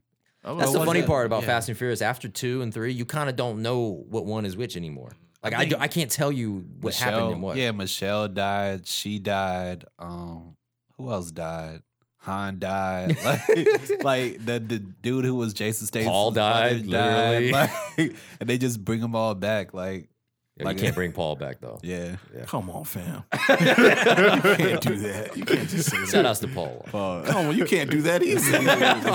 what are you doing? I'm just shouting out a deceased brother, man. Yo, you supposed to shout out his family, man. Shout out to the Walkers. I I kind of do want to see like strong. Tyrese go back to L.A. or something like that. Get a Tyrese standalone movie. Man, I That would be remember I felt bad because be- when yeah. Tyrese was complaining, I was like, "Yo, man, you should be grateful that you was even at the party in the first place, man, because you got lucky with that franchise. yeah, that and Transformers kind of Transformers, like yeah. they made his career. He yo, he, arguably after Will, he might have the best transition from music to to to film in terms of like.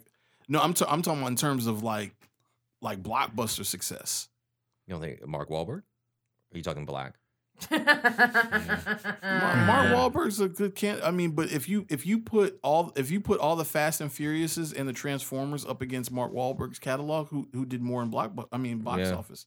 That's what I'm saying. But like- Mark, Wal- well, Mark Wahlberg's into the Transformers. yeah, that too. Yeah, they do as good as the Michael? Bay? Well, the one of them Yeah, was except the Michael Bay, last right? one. The last, well, they all made m- gobs of money, Right. But Yeah. um, the last one just didn't make as much as the other ones did. Gotcha. But they've all made a shit ton of money. Yeah, I'm just yeah, I'm just talking strictly in terms of box office success. You Well, what I I'm would say too, you know, there's a difference between being in the movie and carrying the movie too. You know, Will and Mark will carry their films, whereas you know, I'm not going to Transformers for Tyrese. right. Tyrese and Ludacris. Yeah, like oh yeah, I want to see the new Tyrese and Ludacris movie. Yeah. so I mean, I, I think you know what you know what though. I think Tyrese could be a legitimate action star. I mm, think I think Tyrese has the physique. I think he has the presence to be a legitimate action star. And we saw like a glimpse of it when we had like what was like waist deep. yeah. Was he? Was it him in waist deep? Mhm. Yeah. Yeah, like I think we saw glimpses of it. I don't know why it didn't continue, but I, I think he could do it. I think he's got like the even the humor. You know what I Mhm. mean? Like Tyrese legitimately could, man. It, there must be a reason why he's not. Yeah. LL Cool J, another rapper actor. He had, he had a good run there for a while. Yeah, his uh, blockbuster wise. I don't, Yeah, I mean he he's office. You already didn't like deepest bluest. My hat is like Oh. a shark's fin. Come on, fam. he's already he's gone over I the actually hump. like Deep I Blue think. Yeah, I do Sea. love that. I love that movie. Actually, Really? Renny Yeah. Harlin? Last time Good I old saw Renny Bra- Harlin? Michael Yeah. Rapaport and thought he was cute, and then he got old. I can't I can't tell you a Renny Harlin movie that I actually like. I think the closest was Reindeer Games. That was was that Renny Harlin I don't know who directed Deep or Blue that Sea. Renny Harlin. Guggen, Renny Harlin directed that um. Frankenheimer, whatever. All right, man. We're gonna leave this on the table where it's at. Um, so what's I just want to ask a question like what's one thing like you've been putting off that you wanted to watch that you just never got around to watch it and you could do it by the end of the month? In the Spider Verse, I need to Mm. do that like yesterday. Like I'm excited about it, but I just can't Yeah. like not watching it. It's still in theaters. It should be. I'm trying to get there. I really am. I might know make where a to pilgrimage tomorrow night. We might me and me and me and my little one might just make it there. I gotta see the new Dragon Ball Z movie oh, because everybody's talking yeah, Broly. about it. Yeah. I think Glass for me. Oh, same. I gotta watch that one too. That's Glass. No, I've been I haven't thought off. about that. That's um, That's a good question. should have asked me that an hour ago. I could have Mm. Uh, some I think I want to get around to Dark on Netflix. I've always heard good things about it. Yeah, that's but that's in German, right? Yeah. Yeah, I, I I think I tried to watch like one episode and it was just it just It's- wasn't it's appealing voiced. to It's me. voiced over though. Oh, it's dubbed. Yeah. Okay. Yeah. The, Because the I because I started looks watching amazing. it. The thumbnail looks amazing. Um. So you know, shout out to whoever out here picking thumbnails for dark. Yeah. that, that's got to be an amazing job too, man. Picking the thumbnail because it's like there's a lot of pressure on you. You got to pick the. You got to make the one thumbnail that makes somebody want to click on this in this sea of fucking. Well, it changes too. They pick a bunch. I've Yeah. noticed that. It'll, mine will change up sometimes. If you you know, like, say you watch something and then you come back to the menu, it'll Right. be different. And they can show you the bullshit one. Yeah, kind of like play it down. Yeah. so you can pick something else. Yeah, I think that's just the whole Netflix whole platform, and It's just very interesting how intuitive it is, and you know, but- Um, I only got one thing. We we don't have to spend a lot of time on it. Um, uh, IO was one of the worst movies I've ever seen. Oh, Um, and so we talked about how it ends last episode. yeah, And um, IO the was- movie how it ends. how it ends, yeah. And um, IO was way worse. IO, the people behind that film should be ashamed of themselves, and Netflix um, should be ashamed of themselves. So Do you think the IO is going to have any bearing on the OA when it comes back out? I don't think OA is coming back out. I thought they I were in know, production for season two. I heard that. I heard that like a year and some change ago. Yeah, well. And in my social media, I got popular for a day. Like people were like, "Oh, I was gonna watch it," and I was like, "Don't do it." And I kept responding to everybody, and then finally people started watching it, and they were like, "Yo, that, eh, that is a bad film." Oh, Oh, it's you such a know what bad I film. watched and like honorable mention to people are just now watching it. And if you guys haven't watched it's this mo- it's this docu series, well, documentary called "Abducted in Plain Sight." I heard about that. I keep hearing about that. I'm just gonna say this: when you watch it, and you will know what I'm talking about. Those parents are not victims. Okay. They're painting themselves as victims. They facilitated all of this shit. No. So if you go watch it, they never say that they did, but a smart person can Can discern that. Yeah, Oh. they're the worst parents that What- ever lived. What's the what? What's the premise of this documentary? um a pedophile neighbor abducts their daughter and you're gonna watch it Mm-hmm. and go why the fuck are they letting him hang out with the little girl by herself Mm. and they they keep saying like well he took an interest in her what the fuck Mm. Did they know he was a pedophile? You gotta watch it. Okay. Damn. You you need to watch it. Mhm. It's wild. And maybe every 10 minutes of the documentary, you're like, it's another thing that you're just like, what the fuck? Wow. But yeah. Mm. Shout out to y'all. Hit me up on social if you want to talk about it because I have so many opinions, but I don't want to ruin it for you because there's so many reveals in this documentary that you're just like. But again, whoever made the documentary, fuck you for making those people out to be victims. They're not victims. They're horrible people. Oh, wow. Interesting. Nice. Yeah. That went dark. Yeah, that went very dark, very fast. My Glad it was at the end. All right, guys, man. Well, um, that's the cue, man. And again, if this is your first time listening to us, I hope we uh gave you some inspiration to one, keep listening to the kind of movie critics, and two, maybe take an interest in one or two of these programs and or films that we spoke about in today's episode. Um, this is a great time to drop a comment, man, and just say something. Say what up. Say hello. Hit like, you know, something like that, man. Just get some engagement going because we really want some inspiration to continue to bring you guys content. And if you know any, you know, like Leezy always says, if you know any good uh things that are coming out that you want us to talk about or want us to touch on, man, you know, we don't know if we don't know. So you got to let us know. Uh, hit us on our Instagram, on Instagram uh, and Facebook at Kinda Movie Critics, or on Twitter at Kinda Movie Crits, C R I T S. Um, yeah, that's it, man. And again, we call ourselves Kinda Movie Critics because we kinda are and we're kinda not. We're just a bunch of people that like to watch movies. This has been an on air network production.